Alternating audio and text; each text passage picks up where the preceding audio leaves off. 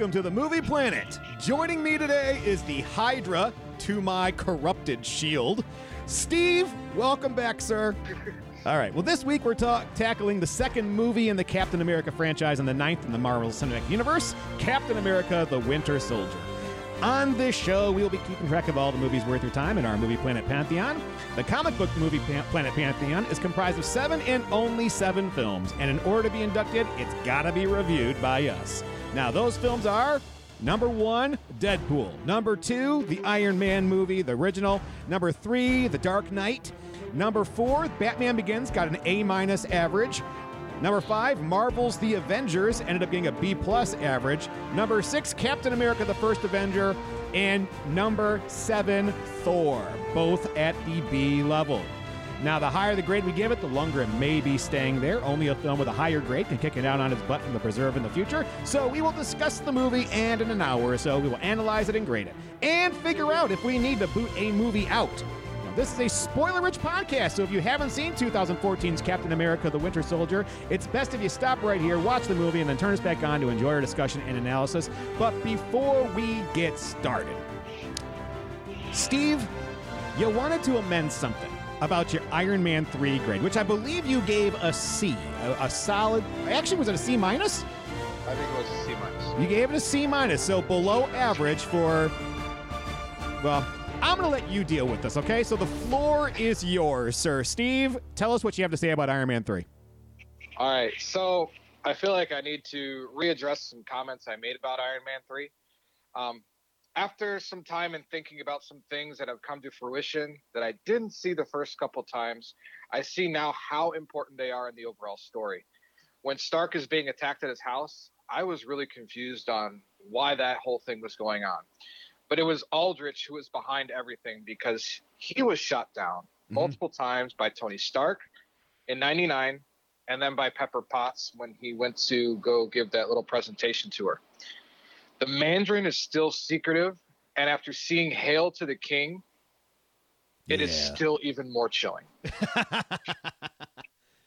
This is this has a secret makings to be new and better than Hydra, mm-hmm. in my opinion.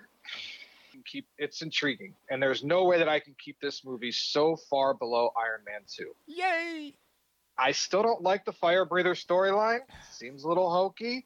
Too science fiction-y for me, and I know I'm going to get some flack about that because, Steve, this is a comic book uh, genre. You know, look at all the look at all the superheroes that we have here. Uh-huh. Um, but we really haven't seen any kind of superhero that is like that, that glows and breathes fire so far. Just, just, um, just ones that you know conduct lightning. You know, and I thought about that as I was typing. But you know what? I got more of a backstory from that. They're more godlike. So I, I tend to believe that a little bit more. The Mandarin, or Aldrich's character, and how he developed all these things and the intricates of how it works and what makes him do that. Yeah. I, I, I didn't get a whole lot of explanation. So I got to go with what they give me. Okay.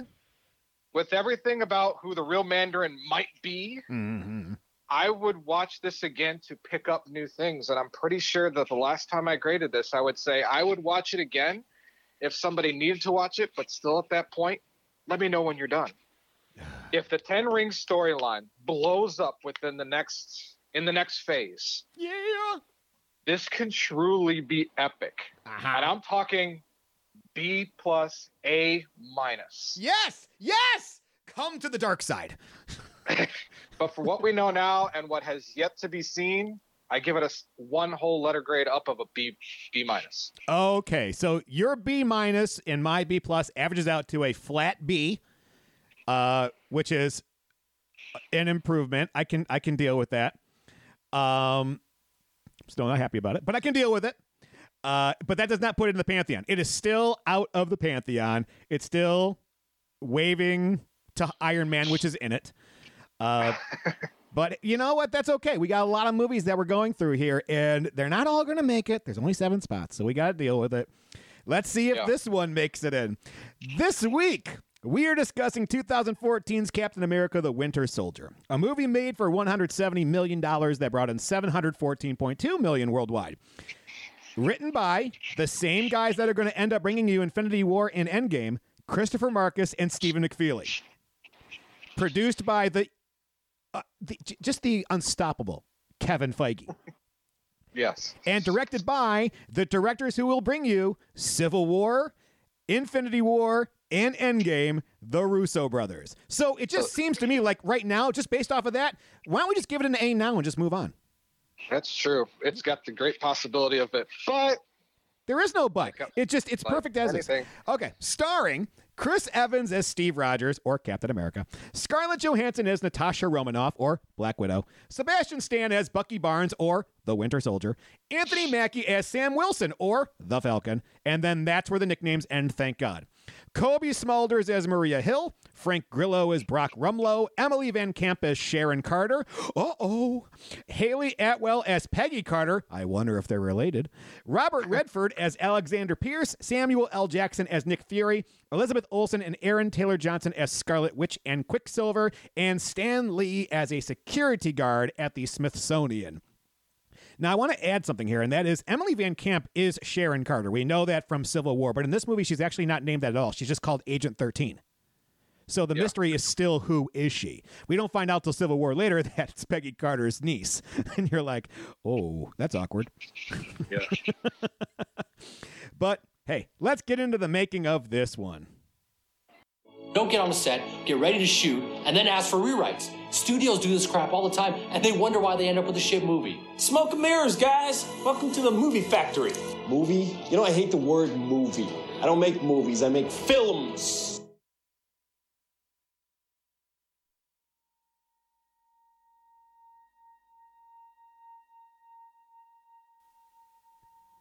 Shortly after Captain America, the First Avenger, was released in theaters, screenwriters Christopher Marcus and Stephen McFeely announced that Marvel had already hired the duo to work on the film's sequel. In September of two thousand eleven, Chris Evans said that a sequel may not be released until two thousand fourteen, though. In January two thousand twelve, Neil McDonough, who played Dum Dum Dugan in Captain America, the First Avenger, mentioned that a sequel would likely be filmed after the completion of Thor the Dark World, which would likely have been before the end of two thousand twelve. By March of two thousand twelve, Marvel whittled down the possible directors for the sequel to three candidates: George Nolfi, F. Gary Gray, and brothers Anthony and Joseph Russo. Walt Disney Studios went ahead and announced the plan released for the sequel to Captain America, the First Avenger for April fourth, twenty fourteen. And in April of two thousand twelve, a month after that Marvel had whittled down the directors, F. Gary Gray withdrew his name from consideration, choosing instead to direct the N W A biographical film Straight Outta Compton. Now, when it comes to the writing, Feige stated that Steve Rogers would be paired with other characters from the Avengers, like Black Widow and Nick Fury, because unlike Tony Stark and Thor, who could return to their own supporting casts, Rogers had nowhere else to go, and it just made sense that he was the one that stayed with what remains of the Avengers at the end of the film.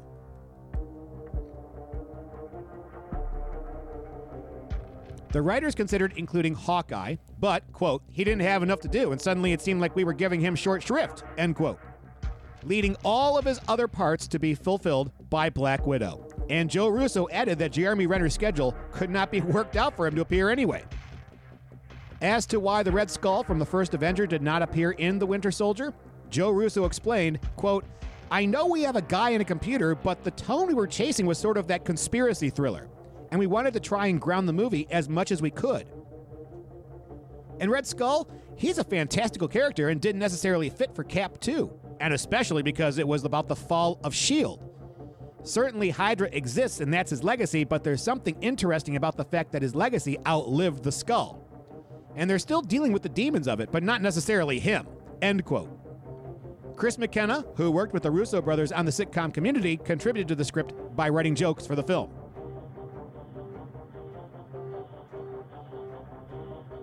Now, in June of two thousand twelve, the Russo brothers entered negotiations to direct the sequel, and Samuel L. Jackson was confirmed to return as S H I E L D director Nick Fury. Joe Russo detailed that since the intent was for a political thriller, quote, All the great political thrillers have very current issues in them that reflect the anxiety of the audience. End quote. Thus, the brothers opted to include references to drone warfare, warfare, targeted killing, and global surveillance. In July two thousand twelve, Anthony Mackie entered negotiations to star as Falcon alongside Chris Evans in the sequel. Sebastian Stan was also confirmed to be reprising his role as James Barnes. By August two thousand twelve, Anna Kendrick, Felicity Jones, and Imogen Poots were being considered frontrunners for a leading role in the film. In September two thousand twelve, Chris Evans stated that filming would begin in March two thousand thirteen. Evans also stated that Rogers' adjustment to the modern world, which was originally set to be included in The Avengers, would be better suited for Captain America, the Winter Soldier. By October, Amelia Clark, Jessica Brown Findlay, Teresa Palmer, Imogen Poots, and Allison Brie were being considered for Rogers' love interest in the film, most likely Agent thirteen. And Scarlett Johansson was brought back to reprise her role as Black Widow. Later in the month, Frank Grillo was testing for the role of the villain Crossbones in the film, and by the end of the month, Grillo closed a deal to portray the character, and Cobie Smulders signed on to reprise her role as Maria Hill from The Avengers. In January two thousand thirteen, Haley Atwell, who played Peggy Carter in Captain America: The First Avenger, said that she would not appear in the sequel. However, Stanley Tucci, who played Doctor Abraham Erskine in the previous film, later said that Atwell would reappear in a flashback scene. Later that month, Toby Jones, who portrayed Arnim Zola in the first film, said that he would reprise the role in the sequel. In February two thousand thirteen, Emily Van Camp entered negotiations to play a female lead in the film, Agent thirteen. By March two thousand thirteen, Maximiliano Hernandez was signed to reprise his role as SHIELD agent Jasper Sitwell from Thor and The Avengers, and Robert Redford, Robert Redford entered in talks to join the cast as a high-ranking member of SHIELD, which he later confirmed. Toward the end of March, U F C fighter Georges Saint Pierre was cast as a character based on the comics Batroc the Leaper in the film. They made sure that they wanted to keep Captain America's uniform uh, as unaltered as possible, but it was altered from the ones seen in previous films, with a Kevlar-based ballistic component that would protect Captain America, but at the same time function like a military uniform.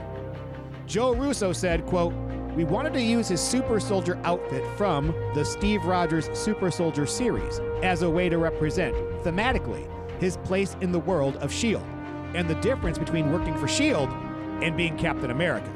End quote. For the Falcon costume, the filmmakers were interested in adding more of a tactical design than was represented in the comic books by including real-world webbing, straps, and gear, and stripping away the more comic book elements.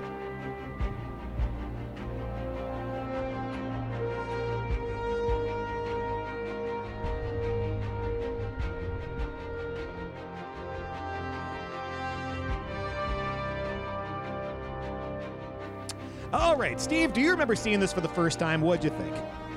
Interestingly, I do, because for some weird reason, this was a tough movie for me to finally watch.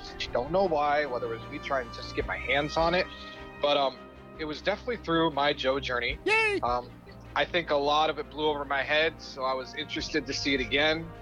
I think I've only seen it maybe once or maybe twice. Um, how about you, Joe? Uh, yeah, I loved this because it felt like the Marvel movies had grown up a little bit. I remember seeing this in the theater going, okay, it's a Marvel movie. Avengers, Iron Man three, yay, yay, yay. Here's Thor the Dark World. Okay, it's still kind of fun. And this was the one where it's like, oh, shit, this is an adult movie. This is for adults. This is not just for, like, the inner child in you. This is this is a political thriller. This is a spy thriller. Damn. I'm loving this. So, yeah, it was a little bit more serious, and I kind of liked the direction it was going. Um, but hey, let's let's start walking. Let, you know what? Let's get into the wonderfulness of this film. I'm going to keep using positive things to say. Uh, well, let's. Okay, here we go. So, cue the clip. You just can't stop yourself from lying, can you? I didn't lie. Agent Romanoff had a different mission than yours, which you didn't feel obliged to share. I'm not obliged to do anything. Those hostages could have died, Nick. I sent the greatest soldier in history to make sure that didn't happen. Soldiers trust each other. That's what makes it an army, not a bunch of guys running around shooting guns. Last time I trusted someone, I lost an eye. Look, I didn't want you doing anything you weren't comfortable with. Agent Romanoff is comfortable with everything. I can't lead a mission when the people I'm leading have missions of their own. It's called compartmentalization. Nobody spills the secrets because nobody knows them all. Except you. You're wrong about me. I do share. I'm nice like that. Insight Bay. Captain Rogers does not have clearance for Project Insight. Director Override, Fury, Nicholas J. Confirmed. You know, they used to play music. Yeah. My grandfather operated one of these things for forty years. My granddad worked in a nice building, got good tips. He'd walk home every night, a roll of one stuffed in his lunch bag. He'd say hi, people would say hi back. Time went on, neighborhood got rougher. He'd say hi, they'd say keep on stepping. Granddad got the grip in that lunch bag a little tighter. You ever get mugged? Every week some punk would say, what's in the bag? What would he do? He'd show him. Bunch of crumpled ones, and a loaded twenty-two Magnum. Yeah, Granddad loved people, but he didn't trust them very much. Two years after the events of the Battle of New York, retired soldier Sam Wilson jogs around the tidal basin in Washington, D C. Catching up to him very quickly is Steve Rogers. Steve completes multiple laps over Sam until the latter gets tired and sits to rest. Sam joins him and they introduce themselves. Turns out Sam's a war veteran, and he knows Steve has been adjusting to life in the twenty-first century because, you know, he's Captain America. Everybody knows who the hell he is. And that he has a lot to catch up on. So he recommends that Steve listens to Marvin Gaye's Trouble Man soundtrack to get up to speed on the last few decades, which was really funny because that soundtrack was really like a year. Steve adds it to his list along with things like Star Wars and Star Trek and Rocky. Steve gets a text telling him to stand by the curb in front of the Capitol, and a car pulls up, driven by the sultry Natasha Romanoff. She greets the two men, and Steve hops in the car. What do you think about this opening, Steve? Um, going back to the list on why he chose, I want to know why he chose uh, Marvin Gaye's Trouble Man. Like, out of all of the albums yeah. and all of your soul music, why did he focus on that one? There's got to be something for that. I don't know. It is one. Um, it is I, one of the best R and B albums ever made. Okay, well, yeah. Shame on me for never listening to it. um, no, I really liked it. It was very, um, it was a nice calm opening, just yeah. kind of like how you said in the synopsis. It was really so solemn. It, like, it, it felt like you were like, okay, it felt like the opening to any military movie that you've ever seen, where it's like, we're going to do like just, it's dusk or it's dawn and something's about to happen before everybody's up. yeah, the trump, the trumpet, again, the music right there, the trumpet really... Uh, solidifies that. Yeah, we get we, we get we get Captain America running around just on your left, on your left. Don't you say on your left again. I love that scene because I I th- we, this is the first time we meet Sam, and I love Sam's personality already. You can tell he's competitive. He he you know, and he looks up to Steve, but he also sees him as a peer. Yeah. So I immediately I'm a, I'm in love with Steve and Sam together already. Uh, I think the list is hysterical that he pulls out of his pocket because it's got like the funny thing is about that list. I don't know if you saw the uh, behind the scenes of this, but they did different lists for all the different countries that this movie was coming out in.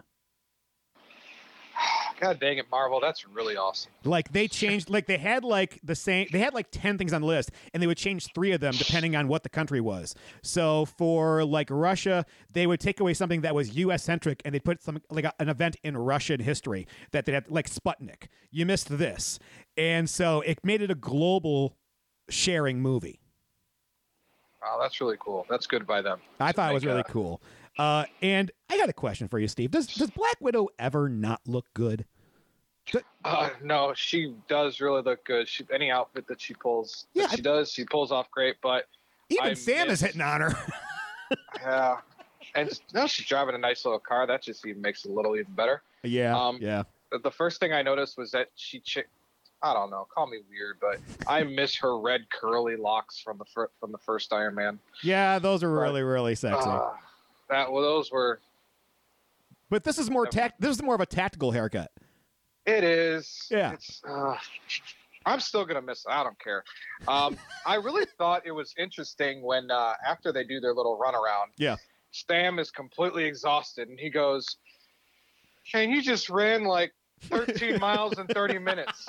And I know we've talked about this before, and he said like, so it was kind of a rough estimate. But as soon as he said that, I paused the film. I was like, "Get all a calculator." Right, let's look. Let's put this into perspective here. Let's say he does about that. Yes. Well, thir- thirteen point one. That's a half marathon. Mm-hmm. So that means he's roughly running a two twenty mile. Okay. And this is this is good to relate, you know, for us or anybody out there who is, you know, our I can. By runner. The way, it's it's him. I believe the two twenty mile. I believe it. A two twenty mile, which means he's going at twenty-six miles per hour. Sounds great. Consistently. Yes. Um, to put that in perspective of who we have out there now in the world, Usain Bolt's highest speed was recorded at twenty-eight miles an hour, but that was like during the sixty meter and the eight hundred meter of his fastest time. So yes. It wasn't even sustained um, in the one hundred meter dash. So that means he was averaging twenty-three point three. Joe, that's about as close to a Steve Rogers superhero that we might have. In yes. Terms of speed. If he, if he only has to go a short distance, we've got him. Oh, but that's insane. That's just insane, insane is the fact that if, if when doing the math, which was great of you to do, is that, yeah, twenty-six miles per hour, and that's at a marathon speed. Imagine if he was freaking sprinting. Yeah, that's even crazier. I bet he pushes up to yeah. thirty-five, forty. Yeah, he was probably doing about a six, seven effort level. Think about this. He was catching up to cars in, in the first Avenger. Yeah, that's true. Yeah. Okay, well, the duo joins other S H I E L D agents led by Brock Rumlow as they fly over the Indian Ocean. A S H I E L D vessel, the Lemurian Star, has been taken over by pirates led by Georges Batroc. They are holding hostages, including Agent Jasper Sitwell. Steve, in his Captain America outfit, dives out of the jet armed only with a shield and no parachute. He he lands in the water and climbs onto the ship, beating every goon that comes in his way. Um, this is an intense scene. Yeah. No doubt. No doubt. Actually, really cool how he just goes and just destroys everything. But call me crazy. Did the digital effects, they, didn't they look a little off to you? Nope. I mean, okay. they, well, didn't. Me, they didn't. There was, here's a, there's one shot I will agree with. There's one shot that bothers me every time I watch it. And it's when he's just gotten on the ship and he starts sprinting through and he goes through one door and he comes out the other side. You can tell it's a body double because he's entered at a speed and the speed doesn't catch up with the person that's on the other side of that door. Well, that's probably one of many that I recognize, too. Oh, Jesus Christ. um, but it just seemed to me like at times Chris Evans was swinging but not connecting with combatants. Um, and at times it, it was kind of an issue with me throughout the movie. It, you can, I could just see the fake punching. Call me. Yeah, I'm even more critical now. My eyes are changing, Joe. Yeah, I don't know if I like this version of you. I do like the fact that, you know, it, it's been two years since things have been going on now, since the Battle of New York, and you're thinking to yourself, okay, Cap is the on-call guy, but he has a comment in the plane where he goes, "I'm tired of being Fury's janitor." Damn. Oh, yeah. Yeah, I was like, wow, that that's some shade thrown right there. Good Lord. Uh, I love that Black Widow keeps trying to hook Cap up with someone at work. it, it It's just... it. These are the moments in the movie where you find the bonding happen, because it's not just always about the mission. They they have lives outside of it, and this is so passé for them. They're kind of like, you know, knock knock, pow pow, bang bang, and it's like, you know, what about uh, Betsy and uh, accounting?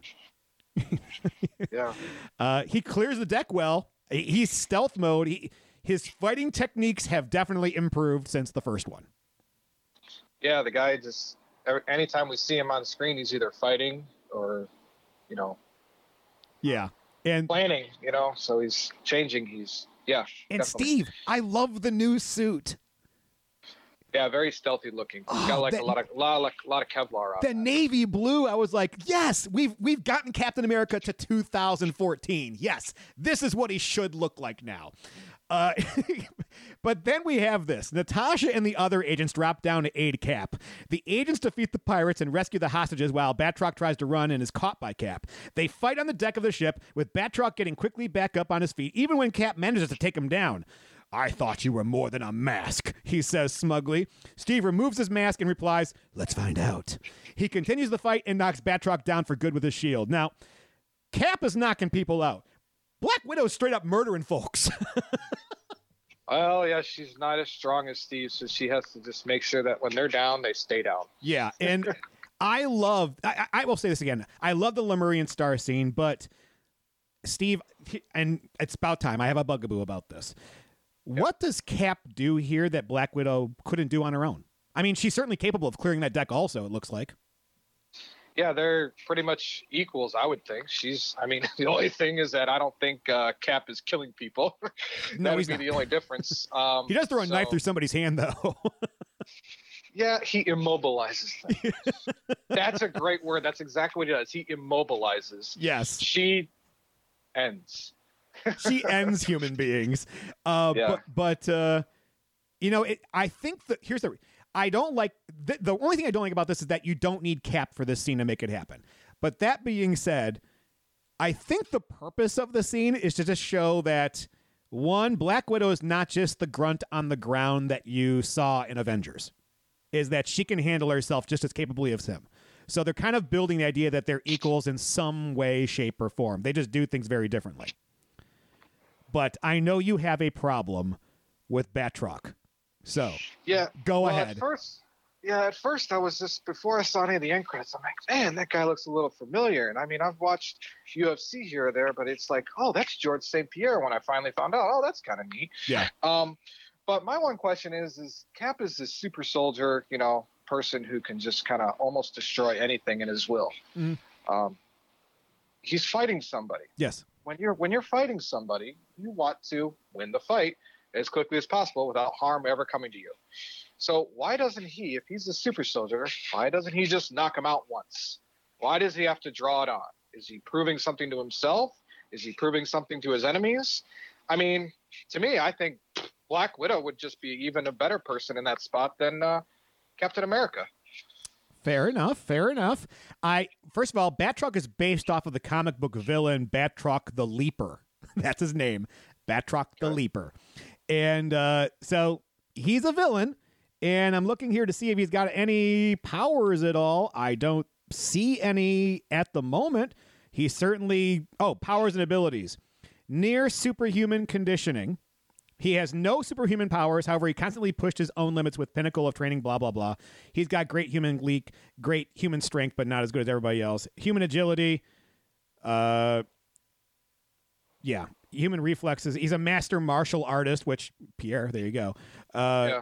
Master thief. He's weapons proficient. So he's kind of like the best of the best you could get without it being a super soldier, it sounds like. So would it be almost safe to say that he is like the male version of a Black Widow? You could. That's why I think Black Widow and him would have been just as good. Yes, I like that. Yeah. Well, Steve finds Natasha extracting files from the ship's computer using a shield flash drive. When Steve calls her out, she tells him she'd been given a different mission by Nick Fury. She pull, she pulls the flash drive out moments before a pirate runs past and throws a grenade at the two. Steve grabs Natasha and jumps through a window before it explodes. This is cool. No one's on the same mission. Yeah. Now, I didn't know this was what it was called, but I'm going to say it. You know me with my Swedish words. Oh, you're great. Okay, here we go. At the Triskelion, haha, S H I E L D's headquarters across the Potomac River from Washington, D C and Virginia, Steve confronts Nick Fury about the motives behind Natasha's task. Fury knew Steve wouldn't be, be comfortable with it, so he asked Natasha. Fury reminds Steve that he can't trust anybody, even those who work closely with him.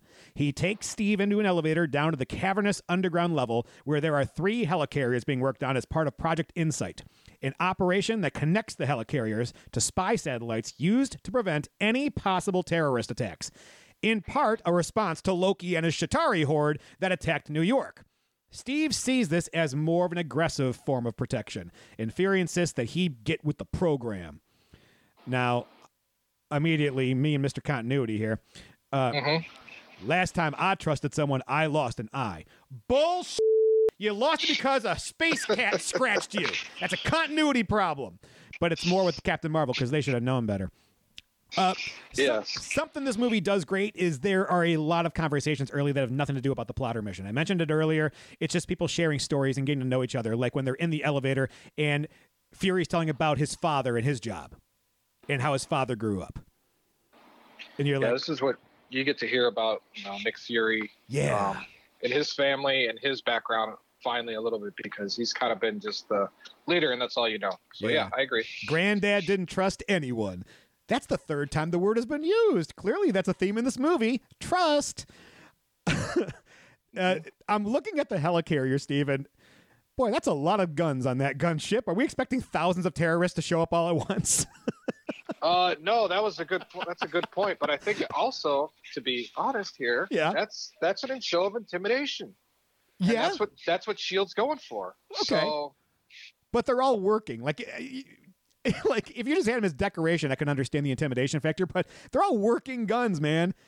Well, I guess if they can be used independently, based on the angle to where the terrorist is at, you don't want the one gun. You don't want to turn the whole ship around just to go after that one person. Sorry, okay. I'm thinking too much. No, no, that. Fair enough. Even even though that as high as a Helicarrier is, if the bullet is fired, what are the chances of it actually hitting the target? Well, if it's all computer system, I would think it's got to be somewhat pretty accurate. Oh, no. This is a MacGuffin. Well, no. This is a mini Civil War, my friend, showing that Cap still looks at things from a moral high ground and with the spirit of freedom, which meant more in the forties than today. Fury is looking at things from a more modern point of view, but also one of the cynicisms and fear itself. So they have two. It's almost like you're watching how America has changed since nineteen forty. We've gone from hopeful to paranoid. Yeah, it's that instilling that F O G, that fear of God. Oh, I like that. That fog. Okay, Steve visits the Smithsonian Museum to check out an exhibit de- dedicated to Captain America. A child recognizes him in disguise, but Steve holds a finger to his lips, asking the kid not to point him out. Shh. The kid understands and keeps quiet. Among the displays are mannequins with his World War Two uniform and the costumes of Steve's old commando squad and one of his old friends, Bucky Barnes, whom Steve saw fall to his death. Wah, wah. Steve checks out a video of his old love, Peggy Carter, in which she commemorates Steve on his actions as Cap. How many times do you think Steve is going to Smithsonian just to watch that video? Um... I'm thinking at least once a day. Yeah, I mean, it's it's heartbreaking to see that not only has the word moved on, but she has also. Oh, damn. Yeah, I mean, what else does he got to do? I mean, it's just like, you know, be in the military and that's it. It's, it's the mission. Classic. It's all about the mission. That's it's, what Cap needs. It's, it's what uh, Cap needs. Exactly. Um, does anybody else notice this guy here? Or is it just the kid? I mean, really? Nobody else notices him? Just the one kid? He Clark Kent, he put a hat on and nobody noticed him. Oh, yeah, exactly. Sorry, man.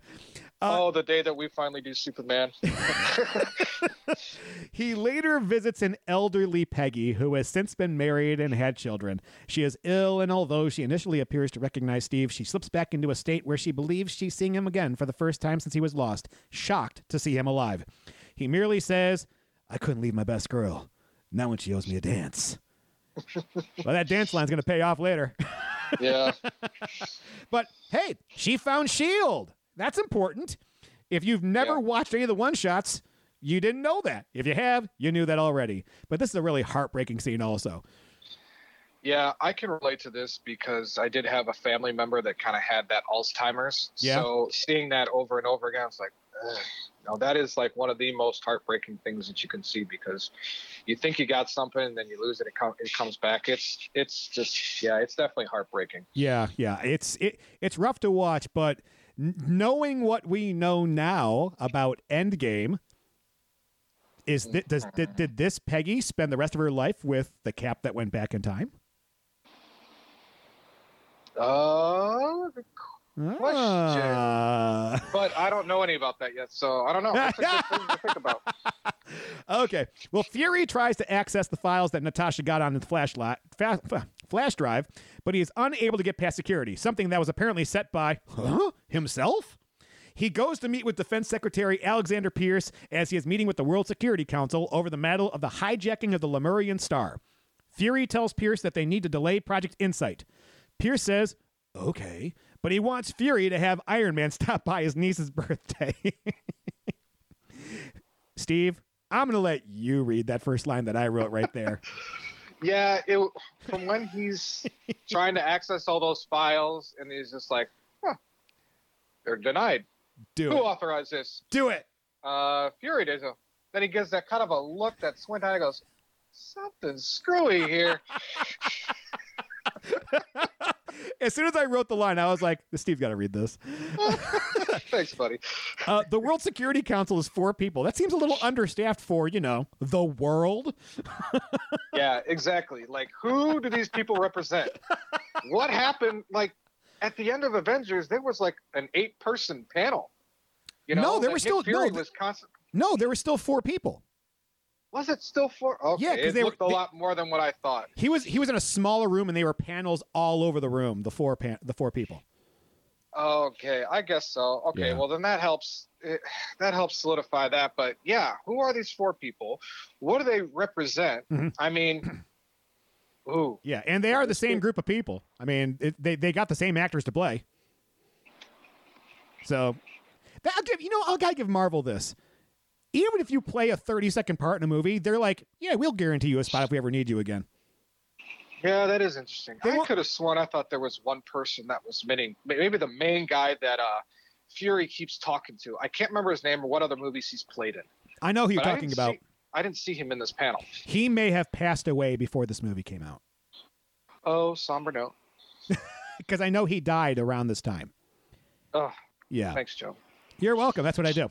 Uh, but then Alexander Pierce, he literally just walks out on the World Security Council as he's talking to him. I'm like, damn. I mean, it's, you just walk out on these people?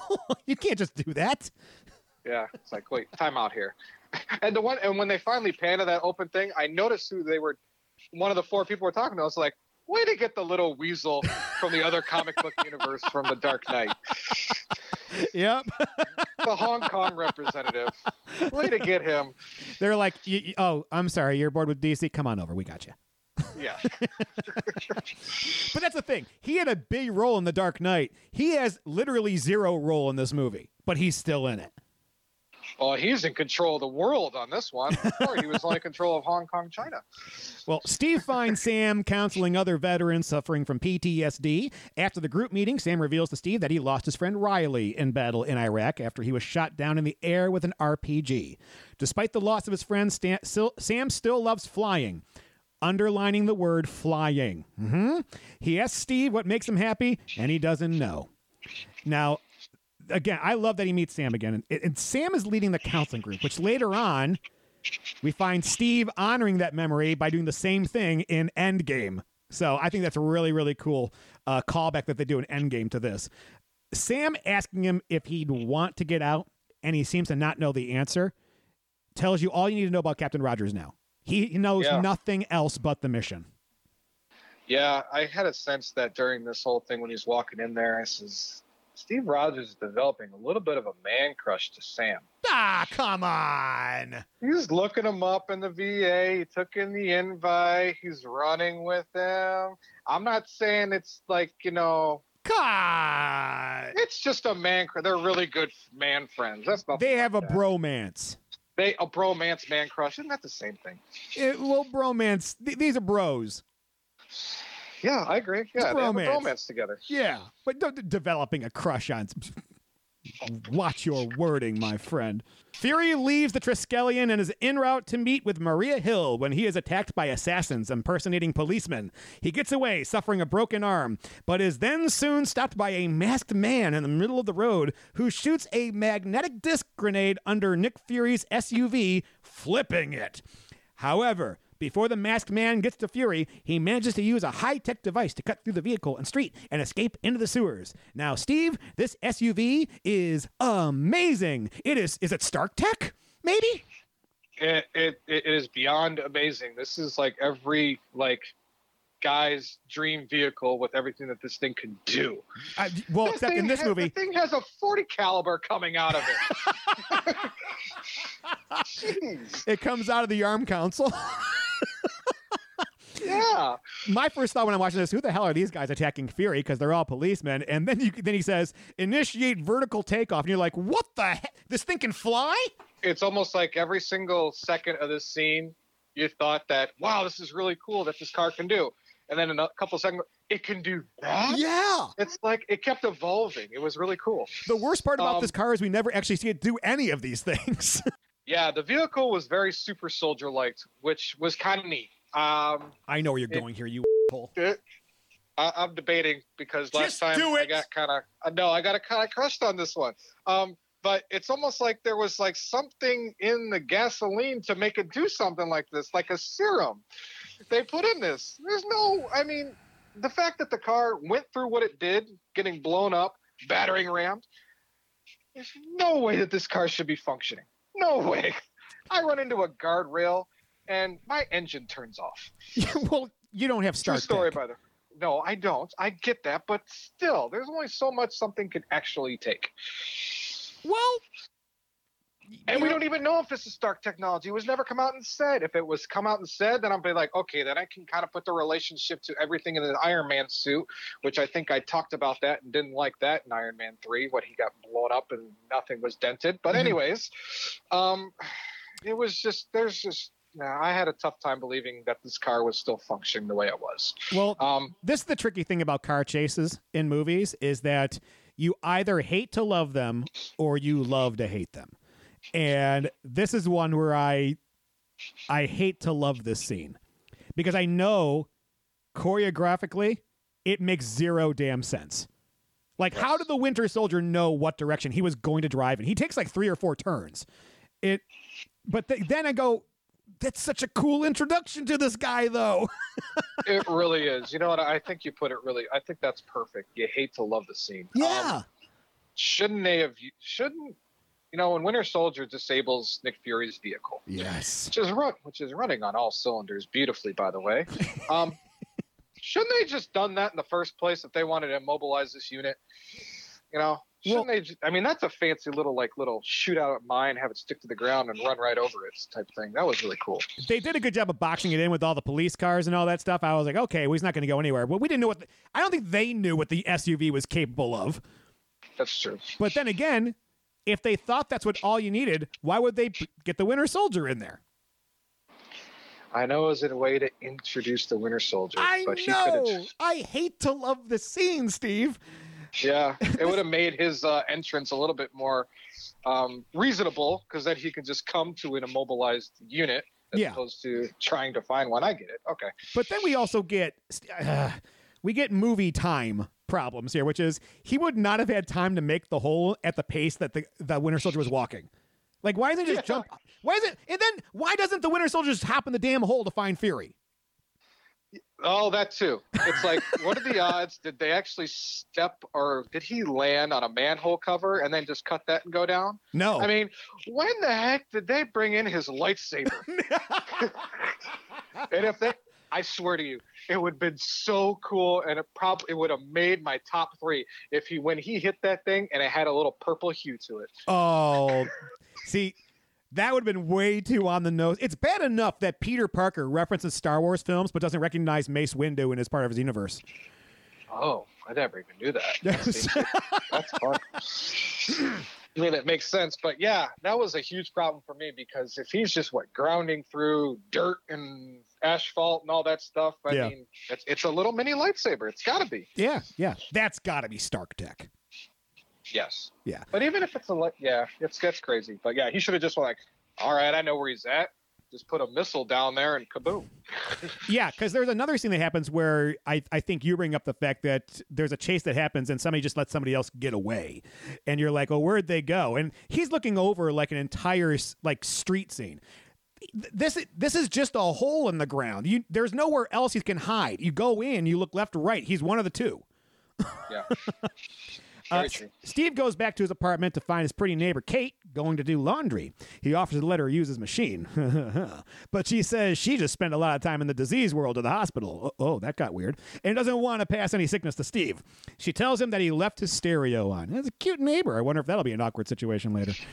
Well, uh, yeah, it was so almost to the point where it says, yeah, well, we'll have to, you know, I'll, I'll make sure I keep my distance. Oh, don't keep your distance too far. Yeah, it's like, what, what game are you playing, woman? Steve hears music as he cautiously enters his house, grabbing his shield for protection. He finds an injured Fury sitting on his couch. Out loud, Fury says his wife kicked him out, but he shows Steve through text on his phone that anybody could be listening. Before he can say anything else, Fury is shot three times. Steve looks out the window for the shooter. Fury hands him the flash drive and tells him not to trust anybody. The neighbor comes in armed with a gun. What the hell, Kate? She's Agent thirteen of S H I E L D, and she tends to Fury. Steve runs after the sniper. Steve smashes through the walls like Juggernaut to catch up with the assassin outside. He throws his shield at him, and the sniper catches it with one swift move in his left hand, then throws it back to Steve like a frisbee. Steve catches the shield and is shoved back a little bit, looks up only to find the assassin has disappeared. That, the dude caught the shield. He's got a yeah. robo arm. This guy's amazing. Yeah, I'm willing to bet when that happened, that was just like a big jaw drop in the theater. Yeah. Oh. It, it, yeah. There's so much in this scene that makes you just go, what the hell, what the hell, what the hell? First, if you don't notice it, the song playing on Steve's radio is the last song you hear in Endgame. You know what? There's a lot of things that we mentioned in Endgame. I'm going to need to review a lot of stuff before we watch that movie. It's almost like this had the same writers. Oh, it did. Uh, oh. The text conversation is amazing. Fury sharing all secrets of Steve and confirming Steve's fears about S H I E L D. They both are in a position position where they can't trust anybody. And I kind of love that. I kind of like, this is good. Now you got everybody trying to band together in some way, shape, or form. Yeah. And, uh, whoa, Fury got bla- Fury got, not once, twice, but three times. Um, he didn't get blasted. From that one, he got completely assassinated. What the heck is this guy made of? I mean, those were some serious bullet shots. I mean, you can even hear from Samuel L. Jackson just how he takes it. Yeah. He took that like a champ. And then we find out Kate is S H I E L D. I mean, th- you get f- like three or four surprises within a two-minute span of time. And at that time, as an audience member, like, I don't know what the hell's going on anymore. Yeah, it would, that that was a huge drop, and I'm surprised that kind of happened so soon. Yeah. You know? Yeah, but, but uh, any any other things you want to talk about in this scene? Well, when he kind of catches that uh, shield, yes, that was jaw-dropping. That was really awesome. Um, and then he kind of runs and jumps off the building. Why not go after him? I mean, why not jump off the building to see where he could have gone? I mean, well, he does look. He does out, look it over. It could have been it. about five seconds or something like that. Why not go chase him? What's stopping you right there? Well, he does look over it. He can't find him. Oh, stop it. Super soldier, super sight. Oh, super sight. Like Whoa, now you're Come adding on. things to his abilities here. He's not an I'm eagle. I'm not adding. I'm not adding. I'm just telling you, telling you what's there. When, is, when have you ever seen him use soldier, super sight? Everything is amplified. When have you ever seen him use super sight? Oh, that would be a good spot to use it right there. Natasha meets up with Steve at the hospital where they watch doctors operating on Fury. Agent Hill joins them. The doctors try to revive him, but Fury flatlines, and they call in his death. Now, for me, uh, watching Black Widow react to the surgery, it really makes me believe that their relationship is very father-daughterish. And we better get some backstory of that in the Black Widow movie. Yeah, I agree. That was uh, that was really neat, and it was again another sombering note. I think the last time we had this sombering note in the film is when Steve went to take, um, talk to Peggy. Yeah. So then they had the action. Now they're coming back to this. This was really sombering. I it, thought this was uh, to me. I thought this was the end of Nick Fury for sure. Yeah, and is it too early to say that of all the characters in the Marvel Cinematic Universe, the most underused and underrated character in the whole thing is Maria Hill?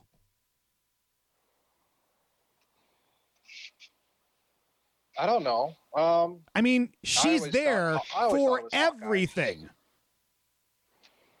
Yeah, where was she? Why wasn't she always on, you know, in New York with always Nick Fury. You always saw her side by side. I guess it was everything after this movie. Yeah. You saw her side by side, maybe because of this scene or this incident that happened to Nick Fury. Oh, I need to stay next to him all the time. Yeah, she, good question. She's like the Lando Calrissian of this series.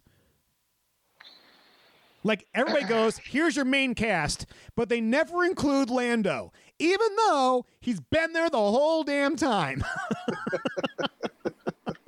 No, I agree. Yeah. When they do the, you know, honestly, Steve, I would not have minded if they had said, instead of the original six Avengers, it was the original eight, and they included Fury and Hill. Yeah, I guess, well, yeah, Nick's the one pulling all the strings. He's the one who creates the Avengers Initiative. Yeah, yeah. I agree with that. Okay, afterwards, Natasha asks Steve wh- why Fury was in his apartment. He claims to not know, right as Rumlow tells him they need be- need him back at S H I E L D. Natasha calls Steve a bad liar, and they separate. And we see that Steve hid Fury's flash drive behind a pack of gum in the vending machine. And my first thought was, did Steve really just hide that in one of the most accessible places on the planet? I mean, sorry, brother, that's just dumb. You don't hide it behind bubblegum. You hide it behind sun chips. Nobody buys those. I like sun chips, man. Okay, except for this Steve, not the Steve in the movie. Hey, you know what? They are pretty close and one of the same. But they're literally just two packs back in the vending machine. Like, nobody's going to buy bubble gum out of this thing? Do you buy bubble gum out of a vending machine? Well, if I That's saw a vending machine, I would. No. Agreed. He shouldn't have put it behind the bubble. He put up bubble gum. He should have put it behind something bigger, so you couldn't even see anything of that U S B. You turn your head to the side and say, "Oh, that's peculiar." Yeah, it's literally sticking out the side. Yeah. No. Steve clearly is not up to date on the spy game. I hope he meets somebody in this movie that's good at it. I don't know. We'll find out. Yeah. At the Triskelion, he is questioned by Pierce, who says he is one of Fury's oldest friends and wants to know who killed him. Rogers does not trust Pierce and says nothing about the U S B or the circumstances of Fury's death, merely reiterating that Fury said not to trust anyone. He leaves Pierce to go to the hospital. And I again, this movie is great. It is fantastic at making the audience wonder who to trust. Redford isn't someone you'd ever suspect of steering you down the wrong path. He's that, he's never been that character, really. Maybe Fury was really bad. I don't know who to trust, Steve. No, I agree. Well, especially, I started to get this feeling back when um, Fury told Redford's character to delay Project Insight. Mm-hmm. And he just kind of went, okay. Yeah. I was just like, mm, something screwy here. There it is. But then, and this scene too, yeah, you didn't know if it was Fury who was bad, and you, I really got confirmed of it when he's during that whole scene before Samuel Jackson gets shot. You can't trust anybody, and literally, you can't trust anybody. You don't even know if you could trust Fury, Steve, anybody. Yeah. I don't know. Yeah, uh, he gets in an elevator. Steve Rogers gets oh, in an elevator. Here we go. And Rogers is joined by Rumlow and several strike operatives. Operatives, and soon. He realizes they're there to capture him. He fights the attackers and successfully knocks them all out before jumping out of the elevator to avoid arrest. After landing, he drives away on his motorcycle and disables an attacking Quinjet. Now, you got to put your comic book hat on for this, but I'm sorry. The elevator scene is one of the coolest and most iconic scenes in the M C U. If Captain America had a highlight reel, this is one of the main shot, uh, main shots in it. And it starts off with one of the best delivered lines ever in the M C U, which is simply, "Before we get started, does anyone want to get out?" I, I'm sorry. It, this is brilliant. What do you think, Steve? Um, yeah, I thought it was really neat. God, that would have been... Oh, it's just that that line sends little chills through me. Um, I thought this scene was great on how it developed. How Cap gets in there, he's by himself. And a couple other guys get in there. Yeah. And a couple more. It just builds and builds. And once like the last bu- huge brute thugs kind of come on, you're like, all right, I know it's probably going to happen. And the suspense is just killing you as an audience member. Um, so that was... awesome. That is good storytelling and good directing on how to build up that scene. Yeah. And he has an inkling that there's something up with S H I E L D, but now you're saying there's something bigger happening to S H I E L D now. What the hell? uh, yeah, everything's compromised. Steve, he beat all of them with one hand, basically. Pretty much, because that was a, magne- a magnetic handcuff that had him uh, tied down. Man, that's how good this guy is. He's... Not only does he have great sight, well, poor sight, he didn't follow anybody, but he can beat up all those guys with one hand tied behind his back. Yes, and then he gets it off, you know, and it's like, this is, okay, this is where I know you're going to have a problem. The minute he jumps out of the elevator to when he destroys the Quinjet, knocks this movie down a half letter grade for me. I mean, it's awesome, but it's a massive, a, a massive leap of faith. Yes, sir. Um, yeah, him using his shield kind of defies physics, how he lands on it, and furthermore throughout the scene. Um, it's kind of ongoing throughout the movies. Okay, so when he jumps out of the building, yes. All right, so boom. Lance. Um, he gets up a little gingerly. It's the superness in him. Okay, I get it. Um, but that was it. And no effects from falling sixty stories. Yeah. Not even a slight limp afterwards, just a couple cringes. Okay. Then he gets to the garage. And at this time, I can't remember the agent's name. He's been in through a couple films. Bald head, glasses, who's kind of controlling things. Oh, Jasper Sitwell. Jasper. Yeah. Uh, yes, Jasper. Um, he's the one that says, close the, he's going for the garage, or close the door, close the door, you know, right. He's expediting that. So he gets to the garage. He finds his motorcycle. He puts his helmet on. Yes. I mean, hopefully he knew where his motorcycle is at. You know, in those car garages, you know, you're always asked to take a picture of where your stuff's at. But I don't know. Maybe it's that super serum, super memory. Anyways, he oh, starts Jesus. up his bike. He jumps through the closing door, and all that probably happens in about fifteen seconds or yes. less. Now, I'll tell you, it does not. It takes me quicker to close my garage door. Okay. It is for that one. Now I thought um, about this. Yes. This is Shield. Okay. Their garage doors are probably a little thicker than yours. I agree. They're probably very heavy to withstand any type of attack. Agreed. So they're going to take longer to close anyway. Well, that's okay. But wouldn't they have like a bigger garage door opener with more power to shut these things? I'm being nitpicky. Yeah. I get it. No, but you're not, because here's the thing. I think we can both agree on it, that when he falls out of that damn building, I get yeah. that the shield he lands on can absorb vibration, but that's not what hurts you on a fall. It's not the vibration of your bones. It's the fall that yeah. hurts you.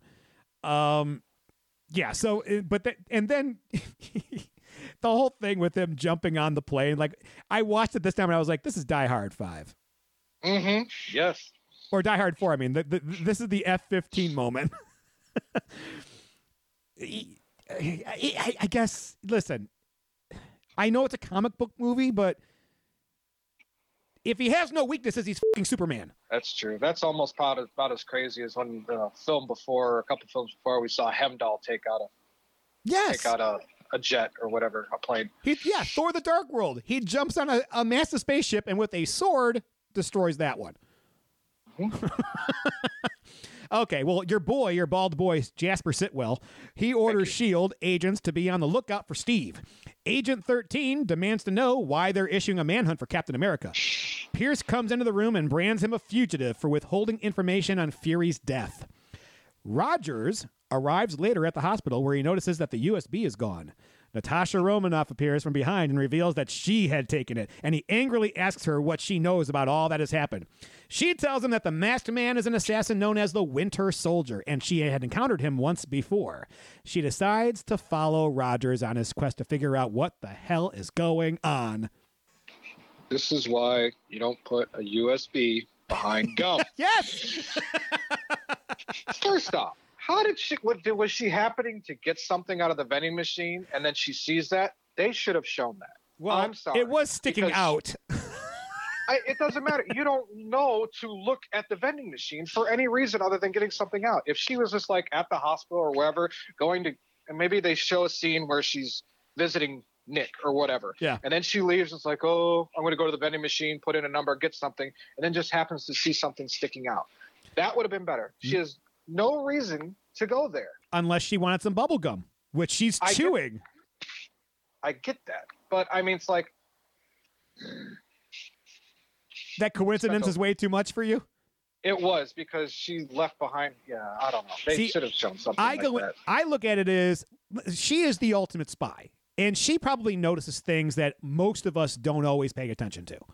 And if she's sitting there and she's like, you know, oh, shit, Fury died, I'm bummed out, you know, a little mourning, a little, huh-huh, I need a little comfort food. She goes to the vending machine. What the hell is that? Oh, I'm going to grab a couple pieces of bubble gum, get that thing, and uh, figure out what the hell's going on. Just saying. I know. Uh, she mentions that the Winter Soldier's been around for fifty years. That's quite a timeline. Good Lord. Yeah. Is he a super soldier too? Mm-hmm. Could be. Yeah. And we get a massive data dump here. So. Oh, yeah. Yeah. And there is some, there is some serious sexual tension between those two. Between who? Him. Between uh, Cap, between Steve and Black Widow. Really? Because she's like, he takes her, puts her up against the wall, talking awfully close to her, and she's almost just like she's continuing telling her, but she's got a little slyness, almost like she kind of likes it. Well, I don't know. It just seemed like there was some sexual innuendo kind of going on between those two. Well, maybe that was something they were going to play with eventually if it just, if it worked right with the audiences. Yeah, I agree, and I liked it. So. Yeah. Uh, Pierce meets with the World Security Council members again, defending Fury as a martyr, though they believe he was killed for trying to cover up his own illegal dealings. They all opt to reactivate Project Insight. Meanwhile, Steve and Natasha, hey, let's go to the Apple Store to see, to see if they can access any of the valuable information on the U S B and help pay for some of the things on their movie. But they, as Fury did, find nothing. However, they are able to trace the location where the program on the U S B was written. Rumlow and his team arrive and try to find them, but fail to do so. This movie, sponsored by Apple. Product placement. Yeah. Uh, nine-minute timeline. Amazing how cool it is that, that a MacBook has the app to read this data. I wonder if that was put in there so that they can boost up their MacBook sales. Perhaps. uh, I like the fact that during the scene you see Natasha taking the lead. She knows how to deal with the situation better than Steve does. Uh, she's teaching him how to be a spy. I mean, the kiss on the escalator is great. This is this is where we see how cool under pressure Natasha really is. This is as much her movie as it is his. Yeah, the whole doing things in the heat in the heat of the moment or spontaneously, she's awesome at. Mm-hmm. But when you, I'm sorry, I got a beef with this part because they're just doing all out P D A. Yeah, and. She does that so that nobody can notice them. But if you're walking around and you see two people just kind of making out or something like that, obvious in your face P D A, that's you, you, you notice that. Okay. Maybe it's, maybe it's just me. It draws your attention you, as a me. I would just be like, oh God, you know, play, people get a room, you know, something like that. So do you but stare at them or do you look brings, away? I look at it, but then I'm just like, no. Do oh, you gosh. do you do you take in their visuals and be like, okay, let me just. Stare at them for a while while they're doing this, or do you kind of go, oh, I noticed that. Okay, that's weird. I'm going to look away from that. I don't need that in my life. It draws my attention. Plus, they're on an escalator, so it's a passing thing. Mm-hmm. It yeah. still draws my it draws my attention. And the whole thing of what they're supposed to do uh, is not draw attention because nah. they even do that when they're walking. Says, go ahead, put your arm around, put, put my head down. And then they just laugh. That's something a little bit more incognito. Okay, here's me. What I want you to do. The next time you're out with the wife, I want you to just start making out someplace and then look up fast and see how many people are not looking at you. Okay, first off, the fact that I can get out and do something with that with my wife, few and far between. Doesn't matter. Because we're so, we're so busy. But I'm going to tell you, you're going to see nothing about the backs of people's heads because they're like, I don't need to see that. Actually, I might be like, you know, video tense. Like, oh, look at this gross couple just making out on making out in the mall. That, next thing you know, I'm tr- trending negatively. We have to agree to disagree on this one. Uh, I agree. Steve and Natasha drive where the signal pointed, ending up at an abandoned military base. Steve recognizes it as his old training base in New Jersey, and he v- briefly envisions his former, smaller self running past him. He and Natasha enter the facility, which is discovered to be an original SHIELD office. They find framed portraits of Howard Stark and Peggy, along with Colonel Chester Phillips. Steve looks behind a bookshelf and uncovers a room full of computers. The only modern type of technology in the room is a small port for the flash drive. Natasha inserts it and activates a computer. A German voice speaks and analyzes the two, and the voice belongs to none other than Red Skull's accomplice, Arnim Zola. He transferred his consciousness into a computer once his body failed him because of a disease. Holy hell. Zola tells the duo that his and Red Skull's group, Hydra, was formed on the belief that humanity could not be trusted with its own freedom. And after the war, S H I E L D recruited him and other Hydra operatives where they conspired against their new employers. He reveals that they were directly responsible for targeting people such as the president, along with causing the car accident that killed Howard and Maria Stark. Zola adds that a missile is heading for their location in less than thirty seconds. Steve and Natasha jump into a hole as the missile hits, destroying the computers, and Steve protects himself and Natasha as the place crumbles. Rumlow and his goons search the place to make sure there are no survivors. Yeah. Um... I love the fact that she asks him on the way to there, was that your first kiss since nineteen forty-five? Yeah, that's kind of a dig. He must have been a bad kisser. And they're searching the base, and it goes from light to dark real fast. Oh, yeah, I I guess because I didn't really even notice that. It's either so. An editing issue or it's a big base. Takes yeah, a while to search. Uh, the, that fake munitions building that they go into, that shows up in Endgame again. Huh? Huh? Huh? I'm gonna, I'm gonna, I didn't, I don't know about that. So it, no, I, yeah, I know. I remember seeing that. Yeah. Uh, so hold on. So if nobody's been down there, how did a U S B port get there? I mean, it looks like it looks damn new. It's new. Did Fury do this? Is this Fury's doing? What do you think? I believe so. That's the first thing I thought of is that somebody was down there messing with something to put all this stuff down there, and they needed some kind of modern technology. But yeah, maybe it was Fury's all part of the plan type thing. Well, I, and I'm now remembering right now that Alexander Pierce says later on in the next scene, actually, he says, I've already sacrificed Arnim Zola. And you're like, okay, so Pierce clearly knows about the computer guy down there also. So maybe he put that down there. Yeah, maybe. Yeah. Uh, the, This is this is the now I know in, the, in Iron Man two, that's when you fell in love with Black Widow. This is where I fall in love with her, which okay. When she gets to the computer, she goes, "Shall we play a game?" She's a nerd. She's seen war games, and she's she, apparently she's thirty years old. Did the yeah, math? That, and that works. I, I've never seen war games, so I don't know. You've never seen war games. Oh, Steve, uh, I'm putting it on the list. Okay. Uh, we find out that Hydra is behind everything. I mean, what a great villain. It's still an organization. Love that. And uh, this is this, this, J C, is where Steve first links Hydra to the death of Howard and Marie Stark. Yes. This is the moment. Uh, he doesn't know yet that Bucky was behind any of it, though.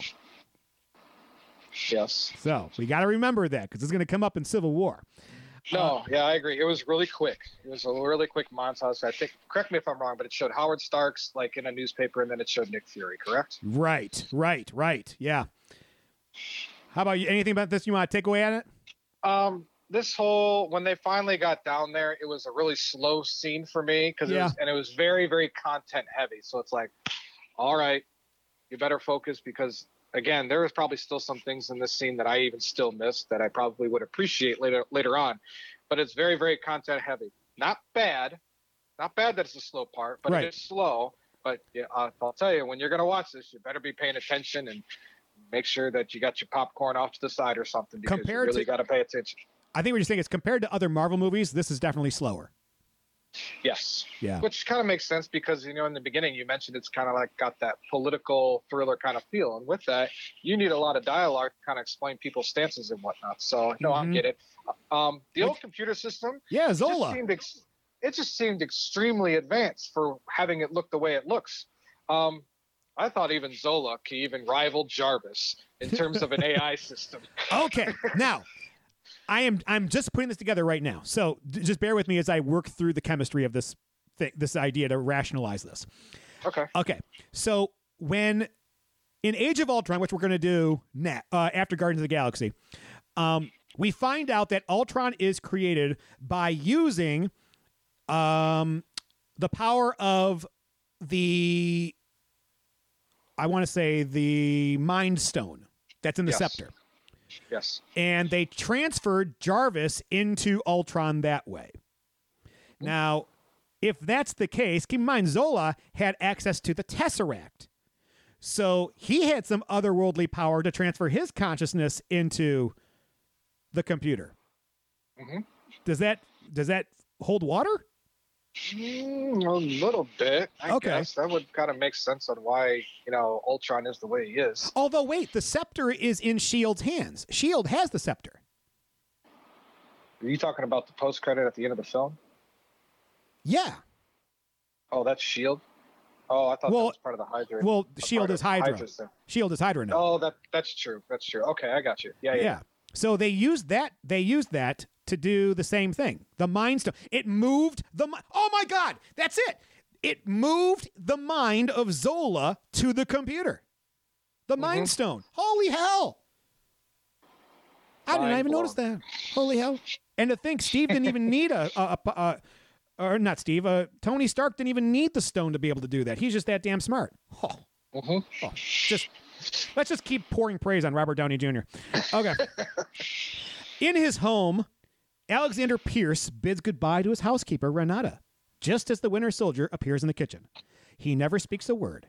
Pierce starts to talk to him when Renata comes back to get her phone. Remarking that he wishes she'd knocked, Pierce shoots her twice because she's seen him and the Winter Soldier talking. Uh-oh, uh-oh. Uh-oh. Turns out Pierce is bad. Oh, wait. So so did Fury really do all those things that Pierce said? Or do we believe that's all Pierce? I don't know. Yeah, um, I don't know either. It was it was re- all I know that it solidified my stance on Pierce and that he's he's bad, bad, bad, bad, bad Pierce. Yeah. And I'm sorry.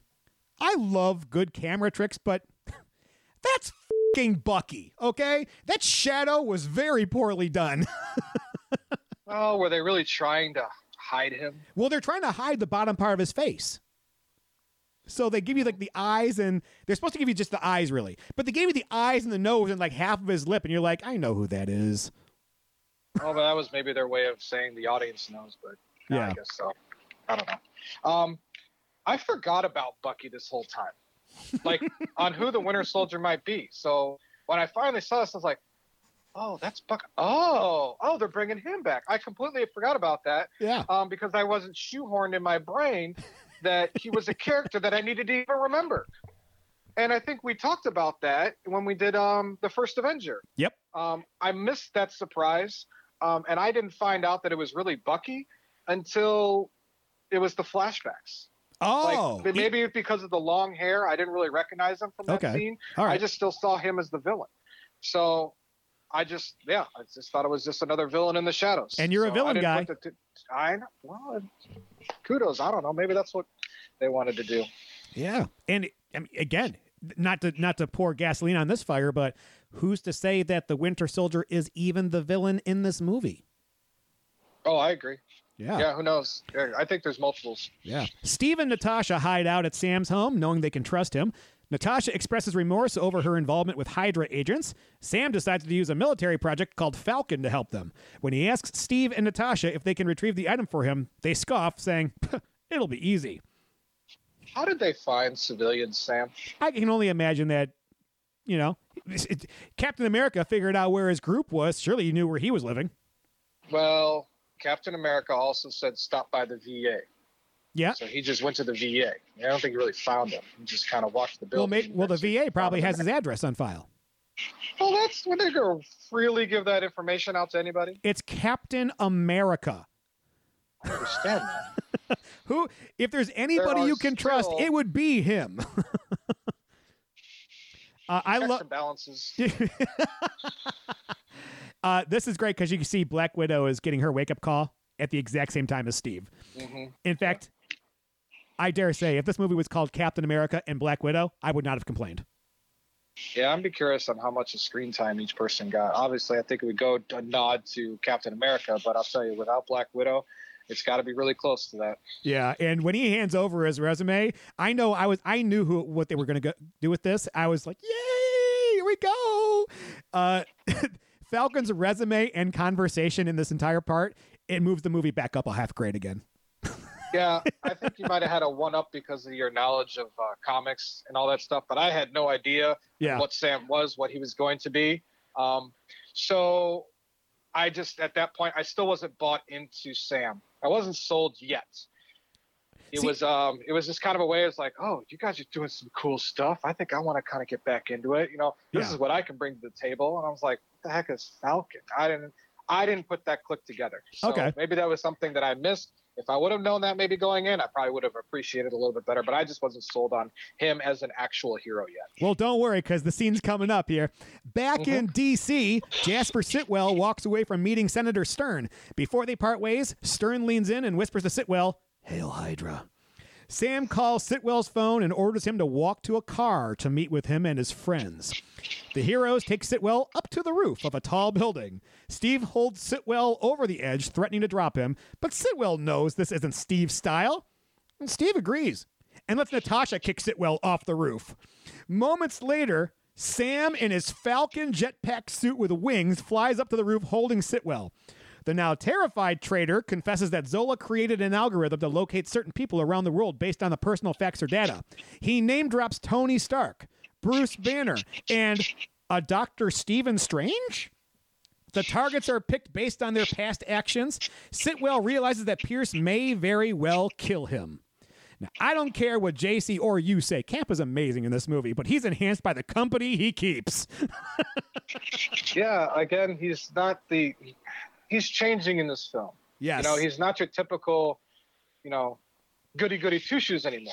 And that's what I didn't like about Cap and the Avengers and even probably a little bit of the first Avenger. He's rebelling, and that's kind of what I like. He's so great at putting together a team. Yes, he is. Uh, and even better, it's a team that isn't always on mission because, again, Natasha kicks off, kicks it well off, and then, then starts talking about setting him up with another person at work again. Yeah, the banter between those two is just hilarious, and how fluid it seems. Their chemistry is ridiculously good. Uh, yes. And and I'm sorry, when Falcon grabbed Sitwell, I was just I, I remember throwing my hands in the air, just like, yeah, there it is, yes. Yeah, that yeah, that was really cool. Where does he get that jetpack? Is that just like his own personal thing, or is that something the government has, and he just goes, uh, can I get that for just can I kind of borrow that for like the weekend or something? I don't. I have no idea. My my guess is he's always had it. That, okay, that's yeah. the only thing that I can do to. Um, that's my guess. Although they do say, let's see, uh, when Sam asks Steve and Natasha if they can retrieve the item for him, they say it'll be easy. So maybe Sam, maybe Cap and Natasha infiltrated wherever the inf- the, the suit was and t- got it from them. That would have been a cool deleted scene. It would have been, but it would also been a movie like three and a half hours long. Uh, deleted scene. Yeah. Uh, now they name drop a bunch of people here. They say Tony Stark, they say Bruce Banner, they say Stephen Strange, which that's the first time we hear about Doctor Strange. Yes. The movie hadn't even been announced yet. Um, they say someone in Cairo. And I had to do a little deep digging here, but apparently this is a hero named Moon Knight, who's basically the Batman of this universe. Yeah, missed that. Yeah. And didn't hear that. But then they also say, and some high school valedictorian in Iowa City. Now, I have scoured the internet. Nobody knows who this is. This is somebody completely new in the Marvel universe altogether. So is it is it somebody important, or is it somebody that they're just they're they're this I, is Marvel's way of throwing something out there to mislead the audience into thinking that it's something that it's actually not? I think that's it, because you don't first of all, it's a pretty specific sentence. A high school valedictorian in Iowa City. Yeah. So, yeah, they, and they, you're right. They throw a lot of info here. And if you're not – these are all Easter eggs. Yeah, I, I guess it was all really too quick because, like, the Cairo thing, I don't remember hearing that. Yeah. The high school valedictorian, I guess it just went all too quick for me to just ingest. So okay. Well, the group heads towards the Triskelion but are attacked by the Winter Soldier and his men. A battle breaks out, and as Captain America and the Winter Soldier fight, the Winter Soldier's mask is torn off, revealing himself as dun, dun, dun, dun, Roger's former comrade and best friend, Bucky Barnes, who Rogers thought was killed during World War Two. When Rogers calls out to him, he does not recognize the name Barnes, and Barnes escapes. And Rogers, Romanoff, and Wilson are taken into custody by Rumlow and his men. While in the prison, or I'm sorry, while in the prison van, One of the guards stuns the other guard, revealing herself to be fellow S H I E L D and often forgotten Maria Hill. She- Again, the, the eighth Avenger, okay? She then uses a mouse hole to cut a hole in the van and escapes with the gang. I like to call it the gang. uh, I love the Winter Soldier versus the trio fight. I, I think it's fantastic. What do you think? Um, it was better choreography, yeah. I thought, with the fighting, but there was still, to me, some standout fake fighting. No! Ah! Ah, man, you are a hard man to please. The knife play is amazing. I mean, it's Widow gets clipped in this. There is a there's a lot of firepower in the. Everyone's got a damn gun. Yeah, it was. Um, I think the fight, the fighting between your main characters was really good. But if there was anybody else that was kind of involved, like a goon or something, that's where I just saw all my fake fighting. Um, yeah. What was the role of Sam? You know, they in the he was just the guy who just stood up at on the high towers, so to speak, for lack of a better term. I felt like that was kind of a lame role for him. Well, um, just just to put somebody in the high ground. I think you put him on the high ground because he can access it. You know, I think we can all agree that Falcon is eh, he's really just a dude in a suit that can fly. He's not a super soldier, and he's not. You know, Black Widow. You know, he's the he's the B-lister. Yeah. Now, it, when you say he he can access it, is that because he can fly up there? Yeah. Well, did he have a suit this whole that that yeah the scene? Yeah, he did. Oh, because I think I think when he rolled out of the van, or am I? Are we not at that scene? Oh no, no, you're no, you're right. He did not have a scene at that, or he did not ha- he did not have that point. So he's he's basically getting out. Of, I'm sorry, I got my wires crossed where everybody was here. Uh. Sam is on the high ground mainly because he's got to get out of harm's way. Yeah, so it's, I think he's kind of a not important as of yet. Well, not in this case. He doesn't have his gear. It'd be like yeah. it'd be like having Tony Stark in the van. He'd be useless in this fight. Okay. Yeah, uh, and uh, now now I gotta give a conceit here, okay? Because of my leap of faith earlier when he falls out of the building. I can believe this scene to happen when he pops out of the car. I can believe that now. Because if you give in to the conceit, you have to give in with the whole movie. You can't be like, well, only in this scene, but not in this scene. It's got to be consistent.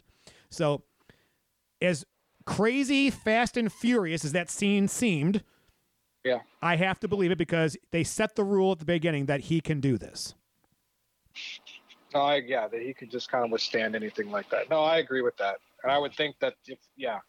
The building was a lot more harmful than him busting through or busting out of the van. Yeah, the action scenes are really well done in this movie. It's I think this is where the where the Russo brothers are kind of like testing it all out before they got to Civil War, and it just was ball to the wall crazy.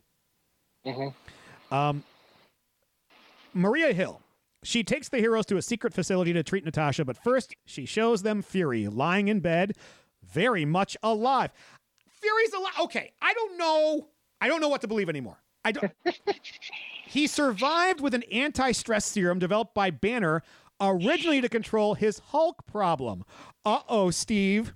A serum. And even better, it's a, de- a serum to lower his heart rate. Yeah, that heart rate is definitely something they're leaning on in this series. That's what it is. Boom. Mic drop. It's like Kevin Feige heard you and said, I got this. Okay. Okay, you win that one. Which now it makes not, now when I kind of flip back and go to the scene where Fury's on the operating table, you know, and they kind of quote unquote dies. Doesn't like the doctor inject something into his neck or something like that? Yes. I want, so that's got to be that so-called anti-serum. Yes. Uh, uh, and the doctor working on Black Widow is director Joe Russo. Yeah, I didn't even know that one. Yeah, who's also in Endgame. In he's the one that shares in Captain America's group circle. I'm just wondering if these are the same oh, character. Yeah. If he plays the same character in both universe, uh, both movies. That's interesting. Yep. Yeah. I agree. Uh, within a bank, the Hydra agents work to fix the Winter Soldier's metal arm after his fight with Steve. He has brief flashbacks to his old life, from the fall he took to the moment he was recovered by Zola and the Hydra agents. His left arm was amputated and replaced with the bionic metal arm. When he began to freak out, Zola had him sedated and later put on ice. Pierce comes in, praising the Winter Soldier's work and asking him to come back to do it again. Winter Soldier asks about Steve, claiming to know him. Pierce orders the agents to get him back to his original killing mindset.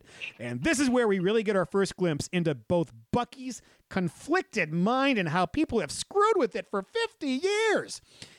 In, in this scene, you can, you can see there's a good person there. I mean, Bucky is good. He's just been f***ed with. I mean, I feel bad for him. How about you?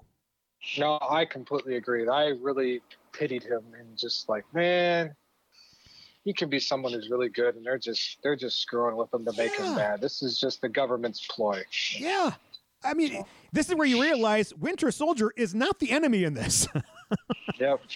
Uh, I agree. When Fury and Natasha are a little more rested, they gather with the other heroes over the fact that Project Insight is set to launch within hours. The helicarriers will form a triangle and lock sights on their targets around the globe. They're not around the globe. They're just over the freaking United States. The people who will be targeted run the gamut between very minor and very serious threats to national security. Fury takes out three chips that they will use to override the three helicarrier systems.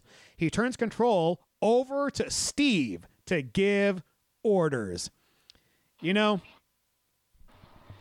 people are always telling me about how Cap, you know, doesn't do anything heroic in these movies or overall. I mean, even though here he both stands up to Nick Fury, something that nobody has done so far, and he sets forth a plan to destroy not just Hydra, but S H I E L D in the process because they're both corrupt. And Nick Fury turns into Cap's b- right then and there. Cap's the leader. That's what he does. Oh, were you talking to somebody during that one? I don't know. I don't know. I don't know. Did anybody hear me? I don't know. I don't know. No, I completely agree with that. This was the change. This was the mega change for Steve. Yes, he becomes his leader, and then he says, you know what? We don't know who to trust. Let's just take out everybody. Yep. You know, let's just leave it to this core. We're turning you know, it to right rubble. Here. Yeah. Later, Rogers recalls how after the death of his parents, Barnes offered him a place to stay so he wouldn't have to cope alone, promising to be there until the end of the line. Wilson warns Rogers that Barnes may not be able to be taken alive, but Rogers vows to save his old friend. As Rogers had lost his suit earlier, that stealth awesome one, he breaks into the Smithsonian and steals his old uniform. Damn it. Uh, back to that old like uniform. That, it's too bright. I want the stealth one back. It's still, I mean, okay. The bright one is still cool. It's just not as cool. No, it's, it's older. Yeah, I get it. And yeah. I don't know what happened to his old suit. What happened to the newer one? Well, he had to dump it because when they, when he got out of the elevator, everybody's chasing him in that suit. Yeah. Yeah. The next time you see him is when he goes to the hospital. He's in plain clothes. That's right. Okay. And I remember because I saw the lead scene. It sets like some basketball gymnasium. Well, they couldn't he go over there and just get it? Well, I mean, you know, some kid grabbed that and ran off with it. uh, Millennials. You get Sam talking to Steve here about uh, oversight, and it's kind of a preview of Tony's conversation with him later about the same issue. Yeah, I agree. You know, it's like. Cap was like, he to me, it felt like he was a little frustrated, wasn't he? Yeah. He was being kept in the dark about something. It's not fair. Ah, sucks, doesn't it? Little bit. Little bit. Yeah. I'm sure Steve is not happy with it, but then again, it turns out he's been kept in the dark about pretty much everything that is his life. Yeah, you know, it's it's it's not very nice to be kept in the dark or uh, when people don't tell you something that you probably should know. Yeah, yeah. You know, it's, yeah. Hmm. It's Talk a bummer. It. All right, go ahead. I'm sure that there's a good reason for it. Um, don't worry, I've got one. This is now. This is why Steve Rogers is a hero. He's able to do the things that most of us can't do. nine hundred ninety-nine out of a thousand of us would say kill the guy. Rogers is able to say we can save him. There's still good in him. Now, why do we have a problem with him saying it? But when Luke says it about Darth Vader, we just go with it. Well, um, nine hundred ninety-eight. Um, Padme did see good in Anakin on her deathbed. So well played, my young Padawan. Yes, just, just throwing that one out there. Yep. And uh, hey, hey, look at that! It's Stan Lee. Oh yeah, he's gonna get fired. Don't worry, I'm sure he'll have another job in another movie. Yeah, what else is he doing in that in that um, museum? All you're supposed to do is watch stuff. You yeah, couldn't do that. It's oh, the Smithsonian. Well. You got a geriatric running around with a flashlight. Yeah. The World Security Council members arrive at the Triskelion, guided by Pierce. He gives them electronic pins that will give them access to anywhere in the building. Rogers and Falcon break into the headquarters. Cap accesses a mic that patches him through to every speaker. He tells the agents of S H I E L D that Pierce is a traitor who is working with Hydra agents and that they must stop Project Insight from happening.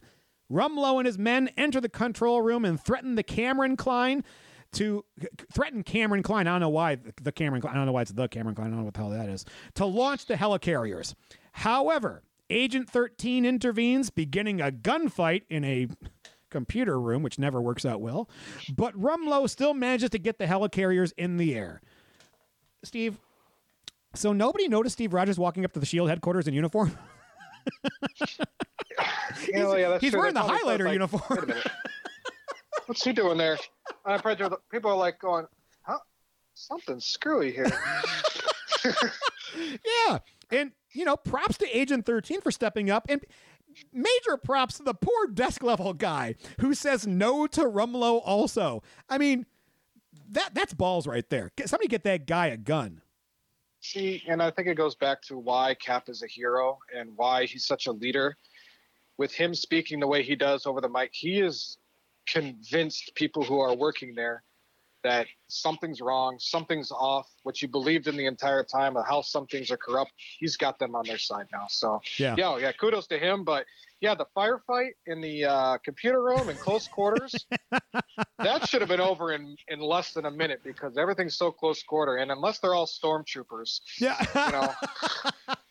Well, even if they, okay, let's just say that they were all stormtroopers and they were, just, they were all missing all the time. They're hitting the computers they need to launch this stuff. I mean,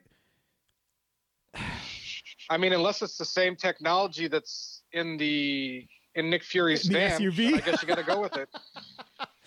Okay, now I'm going to read the rest of this whole thing because it does quick cuts between the scenes. So if you ever All want right. me to stop, you just holler. All right. Okay, Cap and Falcon make their way to the Helicarriers as the Hydra agents shoot at them. Cap gets the first chip into one Helicarrier while Falcon flies around avoiding getting shot. He manages to get a heat-seeking missile that was aimed at him to hit a Helicarrier to give him an entrance, allowing him to place the second chip there. Maria Hill, meanwhile, monitors their progress while fighting off Hydra agents trying to kill her. Pierce tries to convince the World Security members to join him in support of Project Insight, making it sound like a peaceful effort to subdue potential attacks around the world. He hands Councilman Singh a glass of champagne, but Singh refuses to join him and tosses the glass. Pierce pulls out a gun and aims it at Singh, but Councilwoman Hawley kicks Singh away, then takes down the other Hydra goons in the room before taking the gun. What the hell? She removes her disguise to reveal that she is... dun-da-da-da, Natasha Romanoff. What, what? Her backup comes when Fury steps out of a helicopter to Pierce's surprise. Knowing Pierce probably changed the retinal scan, Fury removes his eye patch to reveal his scarred, dead eye ugh, to override Project Insight along with Pierce, as they are the only two agents of the highest degree needed for that. Pierce sets off the pins he gave the council members, which burned deeply into each member's sternum. He threatens to set off Natasha's, forcing her to walk out with him. Natasha activates it herself, burning herself, but not as badly as the others were burned. Fury shoots Pierce twice, killing him. His last words are, "Hail Hydra." The Winter Soldier is set loose, killing off the S H I E L D agents trying to aid Cap and Falcon in taking down the last Helicarrier. He rips off Falcon's wing and throws him off the Helicarrier, and now he's useless. The Hydra agents begin to lock on their targets with over seven hundred thousand and counting. Whoa! Falcon manages to get his parachute out, leaving him grounded. He runs back into the Triskelion to fight Rumlow. Oh, this ought to be good. Cap confronts Winter Soldier inside the Helicarrier, trying to get through to his best friend by reminding him that millions could die. Unwilling to listen, Winter Soldier battles Cap again. Cap runs to grab the chip and replace it, but Winter Soldier swipes it from him. Cap manages to wound both of Winter Soldier's arms, then puts him in a headlock until he releases the chip. Cap rushes to place the chip into the system, but Winter Soldier, Winter Soldier, Winter Soldier shoots him three times. Three's always the magic number here. Cap still succeeds in installing the chip, calling Hill to override the helicarriers. The targets go offline to the surprise of the dumbfounded Hydra agents. With the systems overridden, Hill has the helicarriers open fire upon each other. One helicarrier crashes into a dam beneath the Triskelion. The second crashes through the Triskelion, catching Rumlow in the destruction. And Sam runs like hell out the window as Natasha and Fury fly their chopper in time to catch him. I'm going to stop right here and just say, that was a hell of a catch with the helicopter. Yeah, that was a pretty incredible scene right there. I haven't seen something like that since The Matrix. Oh, yeah. Mm, good callback. Yeah. The third helicarrier continues to fall with Cap and Winter Soldier inside. Cap chooses not to fight his friend, dropping his shield out of the helicarrier. Winter Soldier mercilessly punches him repeatedly across the face, even as Cap chooses to stick it out with him until the end. Before he delivers the fatal blow, Winter Soldier looks at Cap with hesitance, almost as if he is starting to remember. The helicarrier crashes, throwing Cap out and sending him into the water below. He slips into unconsciousness, but not before seeing a hand reaching out for him. Winter Soldier drags Cap to the shore before walking away for good. In the aftermath, Steve recovers in a hospital as Marvin Gaye's Trouble Man plays. He wakes up to hear the music, and Steve looks at Sam and says, "On your left." Oh. Yeah. We also see Agent thirteen at a shooting range. Agent Hill about to undergo a lie detector test at Stark Industries. Senator Stern getting arrested. And Rumlow being treated by doctors, still alive but terribly burnt. Natasha is brought to a hearing to answer for her ties to S H I E L D. She defends herself by saying that even if they wanted to put her in an institution, Uh, they could not, because the council members know they need her and her allies. Um, I lost my way there. Okay. She coolly walks away. Meanwhile, Fury gets rid of any trace of this existence, including his passports and eye patch, burning them for good. Steve, I love the montage at the end of Trouble Man. If things are changing in our superhero world. They become more cynical and calculating. I feel like they could continue with another two movies involving this very same type of tone. What about you? No, I agree. I think it was really cool towards the end, um, before they showed Natasha going apart, going in front of the government in that panel, just showing where everybody's at. The only one that I kind of really didn't like was... Um, what's his name, who was uh, burnt to a crisp. Oh, Rumlow. Uh, he should not have been alive at that whole time, because I just think that he should, not only would he have been burnt, he would have been crushed by all that rubble. Just that, that part kind of bothered me, the fact that, oh, okay, now he's still alive. I think the so. only reason they kept him alive was because I think fans would have been pissed off if they'd never gotten a chance to see who Crossbones ends up being. Yeah. But you know, you can't have Brock put... Rumlow and not have him turn into Crossbones before he dies. I guess. Yeah. But you're right. It's unless he has super serum in him too, you know, your serum analogy, you like that. Now you're getting a little too much with the super serum. uh, Fury meets Steve and Sam at a cemetery at his own grave. On the headstone are Fury's name and the words, "The Path of the Righteous Man." Pulp Fiction. Yeah. Fury tells Sam and Steve that if anybody asks for him, they only need to come here to his grave. So this is the end for Fury? I mean, it seems like this is the end for Fury, Steve. Yeah, it does, he doesn't seem like his normal self, does he? No. I mean, it sounds like, it almost sounds like he's retiring. Yeah. Did he even, did they even say like where he would be going or something, or just kind of dropping off the face of the earth, retiring? I, I'm guessing a spaceship with Skrulls. I don't know. You know, I would have thought that he would have gone to like some beach area and uh, just kind of sipping on a pina colada somewhere. That would have been, that just seemed like what he was going to go do. Like on a spaceship and with the Skrulls? Well, if that happened to happen, then so be it. Fury leaves as Natasha arrives to tell the guys this is Fury's way of saying thank you. She hands Steve a file that he wanted, then suggests he ask out Agent thirteen, whose name is really Sharon Carter. But he doesn't put that together yet because, again, he's a leader, not the brains.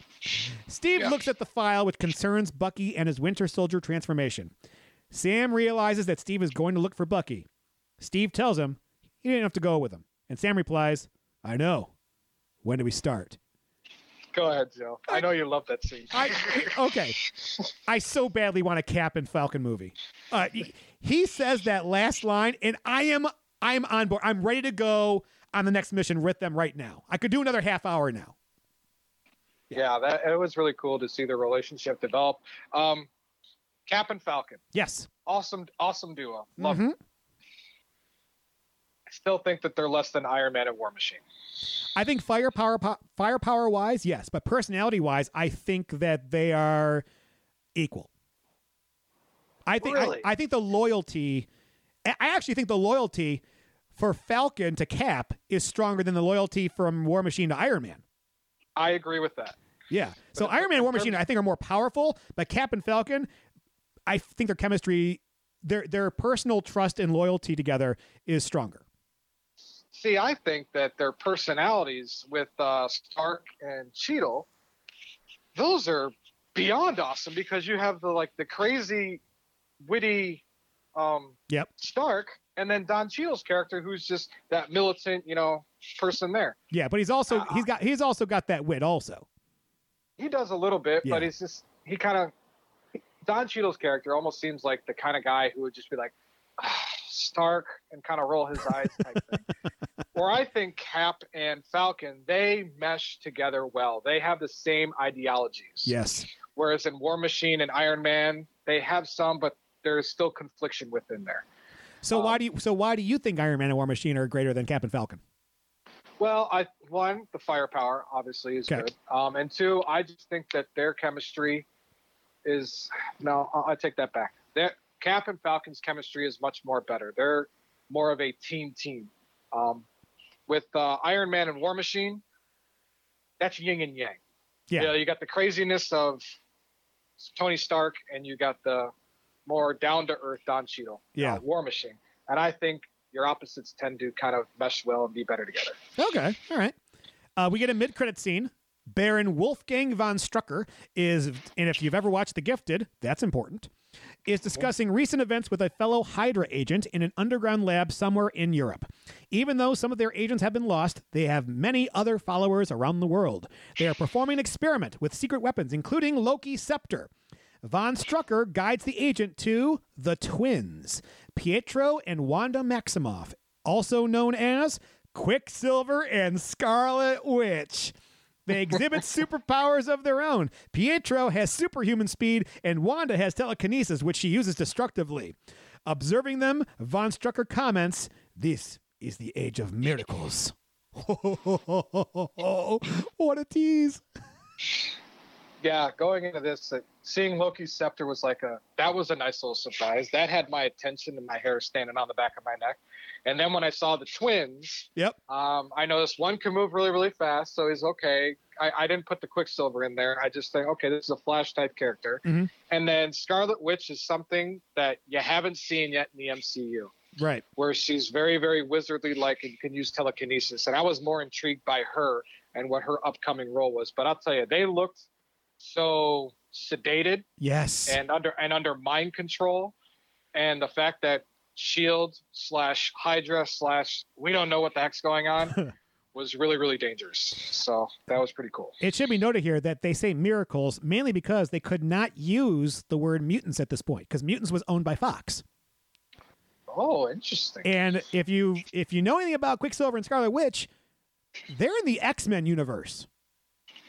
I knew, had no idea. I knew that Quicksilver was. I it, didn't know yeah, anything about it, Scarlet Witch. Quicksilver is Magneto's kid.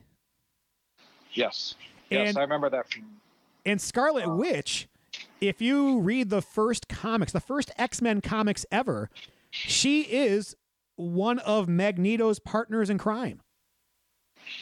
Yeah, they, sit the, they seem to fit better in the X-Men yeah. um, mutants thing better than this superhero Marvel stuff. So. Yeah. Okay, yeah, I agree. Uh, and then we get a post-credit scene, which is Bucky and Winter Soldier, who or Bucky, the Winter Soldier, walks through the Captain America exhibit at the Smithsonian and comes across a display of himself, and he stares at it pensively. And now, this is a throwaway scene for a lot of people, but I think this is such an important scene in regards to Bucky and the relationship between Steve and Bucky being so strong. It's just a shame It is an afterthought in this movie. This is Bucky actively remembering who he was and readying himself to accept that he's been brainwashed by Hydra. Uh, th- it's a big component to the actions of Captain America in Captain America Civil War. But if you miss the scene, it's one less piece that helps you realize that there may be some reason for why Steve is doing what he's doing. No, I one hundred ten percent agree. I think this is almost on par with the mid-credit scene of how important this is, because this is this this is when Bucky starts to change. Yeah. Now, oh, yeah. The movie's over. According to the top critics at Rotten Tomatoes, it has a tomato meter reading of eighty percent. That's forty-one fresh reviews, ten rotten. The critics on average gave this film a seven point two six out of ten. Ooh. Ooh. What the Ooh. hell? The critics' consensus reads... Suspenseful and politically astute, Captain America, the Winter Soldier is a superior entry in the Avengers canon and is sure to thrill Marvel diehards. I can't deny that. Mm-hmm. Uh, and the audience score, the people, uh, give the average rating of a four point three out of five, with ninety-two percent agreeing it's a three or higher. So the audience, once again, loves this stuff better than the critics do. But yeah. The movie's over, Steve. Were you entertained? Yes. Even at two a.m., I was entertained. Um, And I know, said earlier, I don't watch movies like this late at night, but I was like not even drowsy at all the entire time. I was awake. I was entertained almost the entire time. I thought it was great. What do you think? Uh, for me, yeah, yeah, yeah, yeah, yeah. I, I, yes, yes, yes, yes. If Meg Ryan was here to give her fake orgasm, saying yes, yes, yes, it would it would sound like that. I love this movie so much. I I was worried about it. I talked to you before, and I was like, I was worried about this one. I, but I enjoyed this movie so much, I watched it twice. Oh, please don't tell me you were like Meg Ryan at the end of this film. I may have been. But let's figure out whether the awards got it right and whether this movie is worth your time or not. Uh, at the Academy Awards, it actually got one nomination for Best Achievement in Visual Effects. But guess what out came, guess what else came out that year, Steve? Yeah, everything. Interstellar. That wins. Yes, hands down, without yeah. an argument. Uh, to take a page out of Steve, yeah, in Interstellar, you didn't see any punches get missed. Oh, now, at the Saturn Awards, it got nominated for ten awards.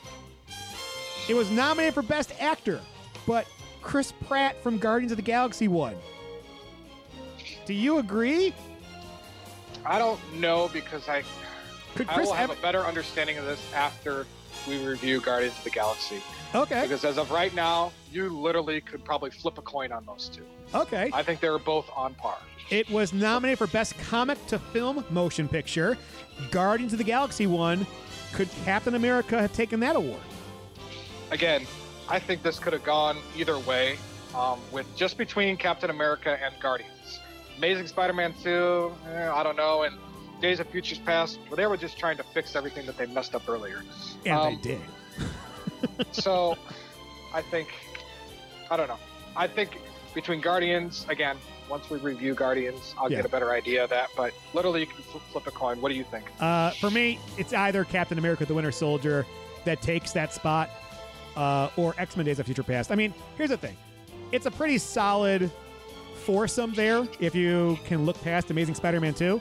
Because Days of Future Past is often like in the top three of the X-Men movies of, our time, of all time.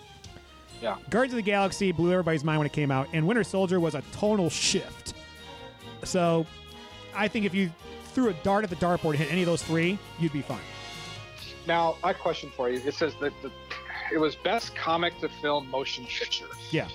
So are they talking about an actual comic book to the film? No, I think they were just talking about comic book movie. Oh, okay. Yeah. Then, I, then that was going to be my rebuttal for X-Men Days of Future Past. Is that an actual comic book out there? Yeah. Uh, for Best Director, James Gunn won for Guardians of the Galaxy. Do you think the Russo brothers should have gotten this, or do you think it should have rightly gone to James Gunn? I'm going to say that I think the Russo brothers should have gotten this one, but what do you think? I, you know, it was so different. I guess now that I think about it, going back that it's a political thriller. Yeah. Um. I think that should have gotten more of a nod. Now that I think about it, yeah, it could have gone either way. But again, I think I still got to go to the fact that I'll have a better picture after Guardians of the Galaxy. Okay. Uh, best editing, Edge of Tomorrow won that one. I, I would not give Captain America the Winter Soldier best editing. I wouldn't. Mm. Um, I, yeah. I didn't know. I have not seen Edge of Tomorrow. Okay. Um, maybe Interstellar, just because how intertwined that film was. Yeah, yeah. And to make it all fit together, maybe that could have got a better nod. So. Okay. Uh, best music went to Hans Zimmer for Interstellar. Do you think that uh, Henry Jackman of Captain America and the Winter Soldier should have won this one, or did Zimmer rightfully get this? Uh, I think Zimmer got it. I don't remember the Same music here. too much from Same here. Interstellar. The other one I pro- probably would um, rivaled would yeah be Henry Jackman, because that iconic military music. Yeah. With this film, you associate that with Captain America so so well.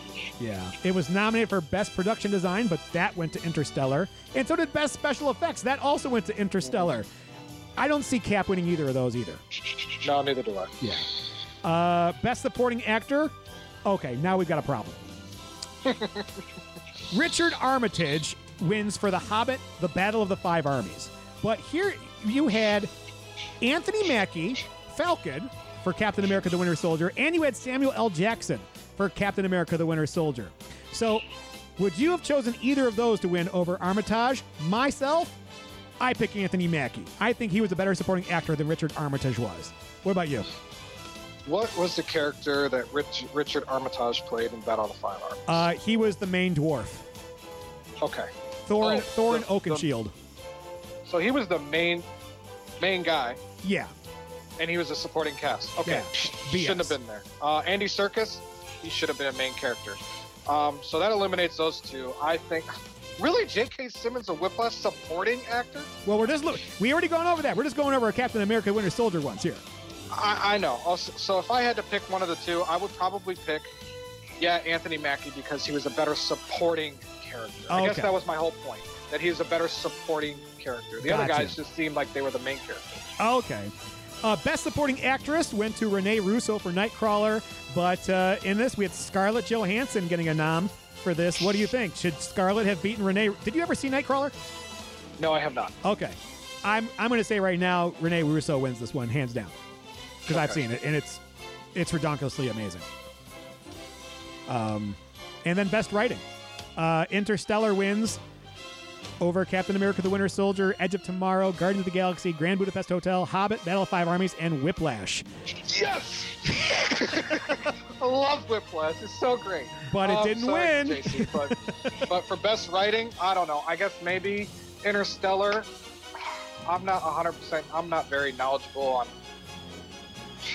In terms of nominating on what's the best writing. Okay. I don't know what all the parameters you need to, to look at to make it so that that wins. I don't know. So I yeah. just gotta gotta go with it. I'm gonna say Interstellar wins this one for myself. Uh, as much as I love Cap, it's it's unfortunately Interstellar came out. Sorry. You know?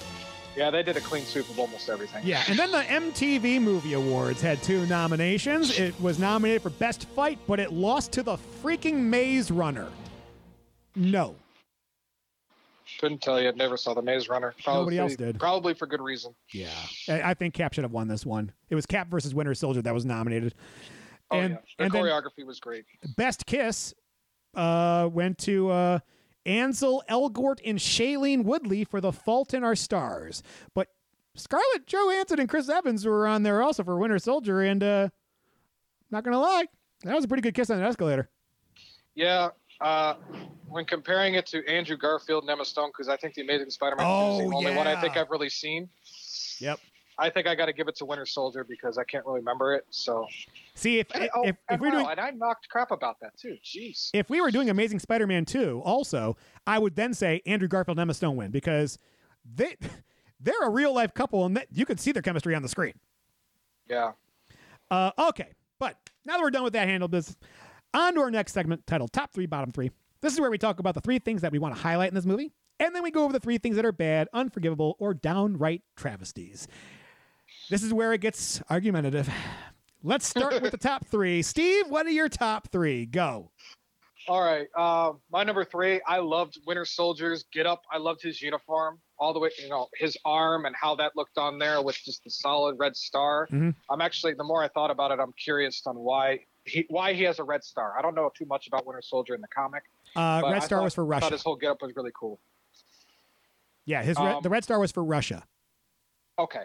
And then um, how he had the mask over his face and just how much soldier-like he looked. I really liked that. Yeah. Number two, Cat versus Winter Soldier, the fight scene on the highway. I thought between those two, it was very, very well choreographed. Both were matched very well, which kind of makes sense because Cap is one of a super soldier. And from when you remember Captain America, the First Avenger, when Bucky's on that, you know, operating table. That's right. They might have they might have done something similar to him. We don't know. They one hundred percent were messing with him too. Yes. Yeah. So I think that's why they went well together. And my number one, Black Widow. I think I, every time she's in a movie, she's always in my top three. Yep. For every rightfully so. But Black Widow and Cap, I like their chemistry. Yeah. Um, better than Sam and Steve. Okay. Okay. Okay. Okay. I'm gonna challenge you on this one. I'm sorry. I think, here's the thing. I can't say that Sam and Steve is better, but I can say, I'd like to think that they're equal. I think that they're equal because okay. Black Widow and Cap have a, a different relationship than Sam and Steve do. Black Widow and Cap, they've been through the Battle of New York together. Sam and Steve can share war stories. So I, and, and I, their chemistry together, when they become a trio, it's almost like they all feed off each other.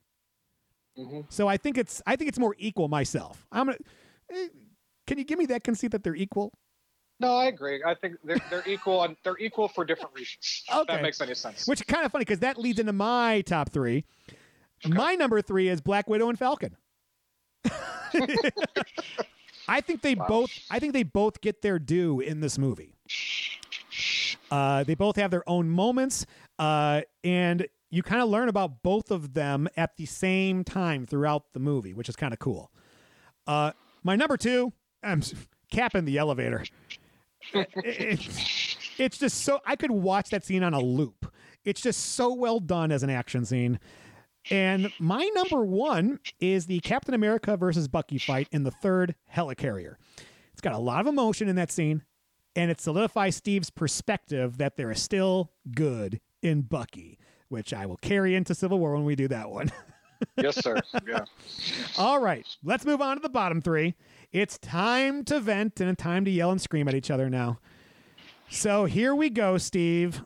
Go. You can. You get the first first punch into my face. Go. I know. I know you're not going to like this one, but it's okay. Um, number three, scrawny Steve Rogers. No! It still looks bad to me. I'm sorry, buddy, but it just still looks off. And even you said, when they do scrawny Steve Rogers, if it's a full body kind of a back away shot, it looks okay. Yeah. And I almost conceded with that. And I remember the couple scenes, like, but when it's close up, it just still looks off to me. Um, it had, it just brought back an eyesore. Okay. Um, no, number two, the survivability of a lot of scenes just seems so far fetched. Um, Sam rolling out of the highway after he comes out of the van. I'm sorry, the man would have lost half, over half of his skin. Um, and especially Jasper. that would have been that would have been an interesting movie. Yeah, I mean, Jasper at the end, I don't know. I think we talked about this earlier. Burnt to a crisp. He shouldn't have survived with all that. That wasn't Jasper. You mean if, Rum- I guess you mean, if he's supposed to be a You mean future. Rumlow. Yes, I'm sorry. Thank yeah. you. Well, you should have looked at that. You should have corrected. So it's your fault. Um, I thought you saw no. something that I didn't see. That's all. Oh, no, come on. I'm not that good. And my number one, and I know you got a beef with this one, the Helicarrier scene at the end. Yeah. Why not just shoot him down to begin with? Why not just take that out? How? Um, Maria Hill. She's at the controls, something kind of guiding Cap, and well, they got to put all these cards in there. Right. Um, can't she just access something with her divine wisdom? I mean, she was the right-hand man of Nick Fury. Look, those cards are Shouldn't the override she... access for her to do that. Well, couldn't she do something to kind of override and kind of get rid of the whole card and just align something from space or some satellites just to kind of get rid of them or through Stark? I don't know. They ended up destroying them anyways. No. So why not just destroy them in the beginning? Be- because you couldn't. You needed the cards to override them. Otherwise, Hydra has access to them all the time. You needed a mission for mission dependence. That's not, no, no, no, no, no. Sorry. Bullshit. I'm calling it now. No, they, that was the whole point of the three cards was it, it's what gave Maria Hill access. If they didn't have that, she couldn't do it. I'm yeah. No, no, Go to your corner. No. Ugh. Okay. Well, will you give me an honorable mention then? Okay. Black Widow and her sultry red locks. Yeah, I'll give you that one. I'm missing. That should be your number all one. Right. Yeah. So, all right. So what are your bottom three? Okay. Well, honestly, I feel like I'm nitpicking here because I think this movie's fantastic. Uh, I would, my number three is I would think that Bucky would be a more precise shooter than with his robotic left arm. He keeps shooting with his right though. That's true. That didn't make any sense to me. Uh, my number two is the Helicarrier design is uh, it's a it's a little it's a little much. It's a it's a little too much with that many guns. That is fog at its finest. And my number one ties in directly with that, which is there's seven billion people in the world. And by sacrificing twenty million, all will be well. twenty million people are threats to Hydra. And they're all located in just three places since there are only three helicarriers and they're waiting to go over three destinations before firing. We, we got a problem here. Sorry. If if we knew that those cities were what they were, you just drop three A-bombs on them and be fine. That's so, true. So, I wonder if that was just like the start of that uh, Project Insight initiative where they take out that area and then they go to another area and then they go to another area. Because you got to think the United States has how many people in it?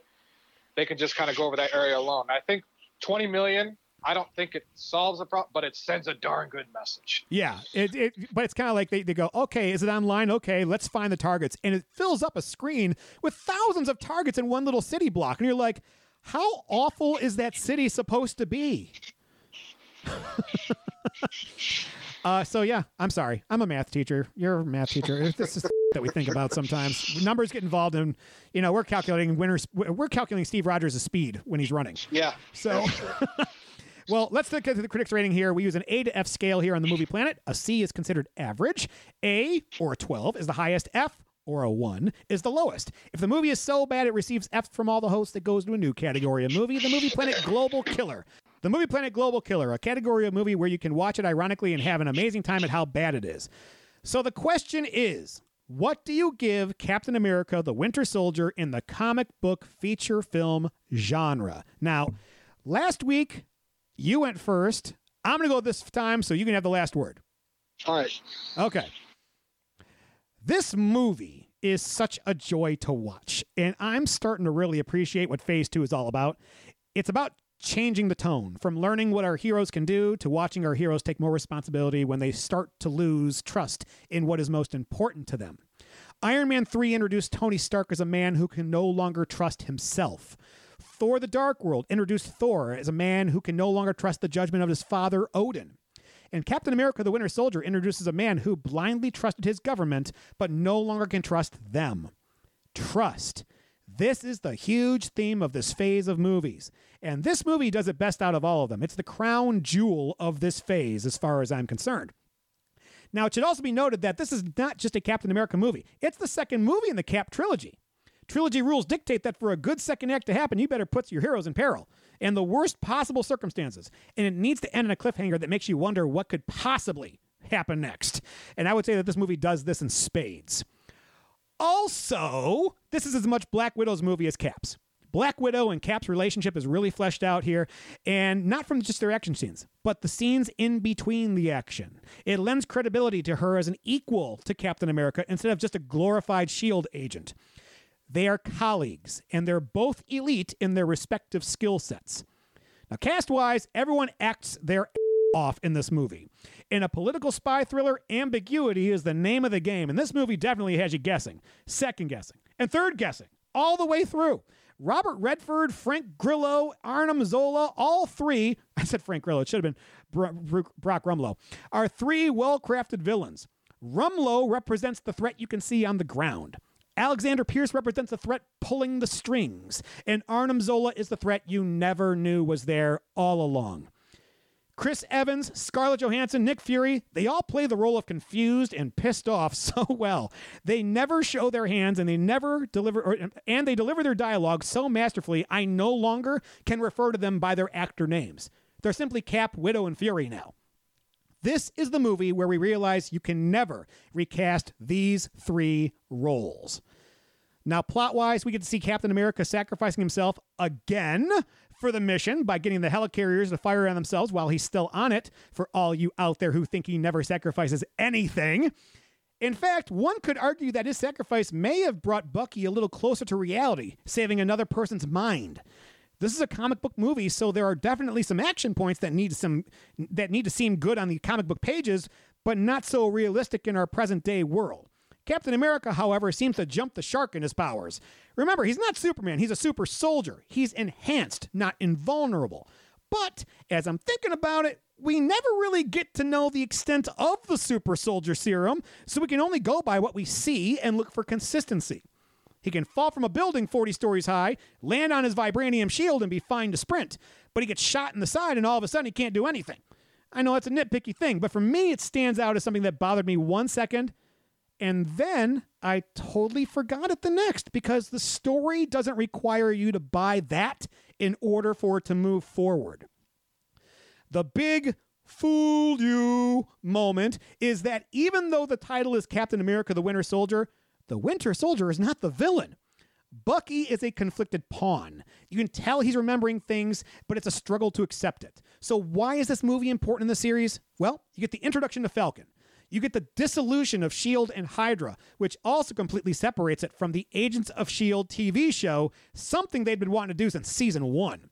You get the reintroduction of Bucky Barnes as the Winter Soldier. You get Black Widow in a character piece now. You show Nick Fury as more than a leader, and he has a backstory. You got Captain America solidified as a hero, not because of what he can do, but because he does what most of us can't do. You get the end of the helicarriers, because they are never showing up ever again, and you get the introduction to Scarlet Witch and Quicksilver in the post-credits. So for me, my final grade is an A. This is another perfect movie for me and stands up next to the original Iron Man in my eyes as Pantheon worthy. Steven? I give it a B. Wait. I, come on. It's tough to come after what everything that you just said. All right. So being a villains guy, this movie was a little different for me. The main antagonist wasn't one guy. It was a philosophy. In the beginning, it seemed like this was Winter Soldier's character. But then when you find out it's Bucky and learn that what has really happened to him, he loses that title and he just becomes a product of the government. And what I mean when he loses that title, he's no longer the villain. And you mentioned that earlier in yours. The beginning tanker scene, ah, to me, it sucked. Digitally, it wasn't there. And now, it, to me, it just seemed pointless. Georges Saint Pierre's character came in quickly and was forgotten about just as fast. Um, when Black Widow and Cap traveled to the Army base in Jersey, it was a slow part that it's soaked with content. It wasn't a bad that it was slow, but it's just so soaked with content of what the real meaning behind Hydra and S H I E L D is all about with Arnim Zola. The movie brings me back to Cap the Winter Soldier fight scenes. Those are the ones I did like the best. I did like the S H I E L D was able to be compromised, and they're not all powerful. I'm excited to see this movie again in the grand scheme of things. Will I pick this one out of twenty-two total in the, in the saga?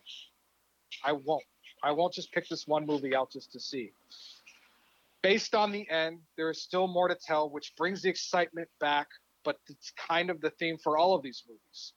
We have not seen the last of Bucky, and he's a major player that has yet to be talked about. The movie is the start of the change for Steve Rogers. Perfect. It's a perfect job at changing his stance on the government and his stance overall on what he truly believes in, back from in nineteen forty-five until now. The character arc is transforming, and it's fun to watch its change. With all the characters involved, it becomes essential watching to appreciate the saga and Captain America. This is the second movie in the Cap series, and when I look back at the others, it is just above Iron Man two for me, which I talked really highly about. And with that, I give it a B. Okay, so that puts Captain America, if you average our A and B, it gives it a ten point five, which is a solid B plus. Now, revisit the list of movies in the Pantheon. We still got Deadpool, Iron Man, and Dark Knight holding strong at one, two, and three. Batman Begins is an A-. Marvel's The Avengers is a ten point five, which ties with The Winter Soldier. Captain America, the First Avenger, is number seven on the list, and we say goodbye to Thor. Oh. Thor is being booted out. Now, Stephen, my friend, my my colleague, my my brother from another mother, we have a tie at Marvel's The Avengers and Captain America, the Winter Soldier. Now, the last time we had a tie was between Green Lantern and Iron Man two, Stephen. I gave you the final say as to which one would go above and which. And this time it's my turn. Yes, sir. And I'm saying Winter Soldier goes above the Avengers. Oh, okay. Yeah. So. That, that's only fair because if... Okay. No, I, I, I concede to that. Yes. Only because, one, I think the Avengers movie is a weaker movie than two other Avengers movies. I think if you put this movie on the fact that it is a real thinking man's movie. Yes. And you really have to, it's very, very story driven and it's very plot oriented. And with the Avengers, it's all visual. It's in your face. It's fun. Yeah. But in terms of a political thriller, if I look at it that way, then I, I can agree with your nod. Okay. Uh, that makes me happy. I just I, I just look at what got booted out, and there's going to be an unhappy camper. There is. But hey, in the next phase, there's another Thor movie, so we'll see what happens. Yes, sir. Uh, let's get our critics' hats off. Do you love this movie, like this movie, or none of the above, Steve? I liked it. Uh, it was fun. I didn't hate Cap as much as I did in The Avengers. I um, love this movie. Because, yeah. Despite Cap, I love this movie. Yeah. So what do you think? Do you think pre-college teens or kids would like this movie, Joe? Uh, okay. The action scenes would keep them interested, so I'll say that they would like this movie, but I think it moves a little slower paced for our uh, kids who have the attention span of a fly. What about you? Uh, yes, I agree. Um, I think they actually might like this one more than Cap one. Um, okay. Just because it's a little bit more modern. Gotcha. It's not back, it's not back in the World War Two era where the kids can't even relate to that. Heck, you couldn't, they couldn't even relate stuff to back probably even in the nineties or the eighties. So I think they'll relate to this one even more. Well, hey, that's all we've got time for today, Movie Planeteers. Next show, we'll continue our look at the Marvel Cinematic Universe with Guardians of the Galaxy Volume one. You excited? Uh, I'm looking forward to it. Um, I'm, what about you? I'm, I, I last time, well, huh, I don't know. I don't know. I don't know. I just, I remember, okay. I'm not going to show my hand yet. And let's just say that Guardians of the Galaxy Volume one and Winter Soldier are two very different movies. It's going to be hard to whiplash this. Yes, I think when we do uh, Guardians of the Galaxy, I think those will be, at least for me, that'll be a very, very true grade of what I get. Oh, okay. Just going into that look with kind of blinders on up until I see that movie. All right. Well, hey, you can email the Movie Planet using the address movieplanetpodcast at gmail dot com. If you enjoyed the show, subscribe on iTunes, Google Play, Stitcher, Overcast, Podbean, or Spotify, and give us a four or five star review. Tweet with any questions, comments, theories, and I'll try to fit them into the show next time we're on the air. Send those tweets to at movieplanetpod and like us on Facebook and Instagram using links in the show notes. The opinions expressed on the Movie Planet Podcast are those of the individual hosts. I do not run everyone's opinions. The Movie Planet Podcast is not affiliated with, prepared for, approved, or licensed by any entity that created any films discussed or reviewed herein. We are not bought and paid for like other podcasts out there. All movie clips and music included in the podcast are the intellectual property of the respective copyright holders. They are included here for the purpose of review and no infringement is intended. Special thanks to Twisterium and Sound J Music for providing our intro and closing music for other shows. Thanks for listening. Steve, do you have anything for the end of the show you want to add? On your left. Oh, that was tight. Happy movie watching.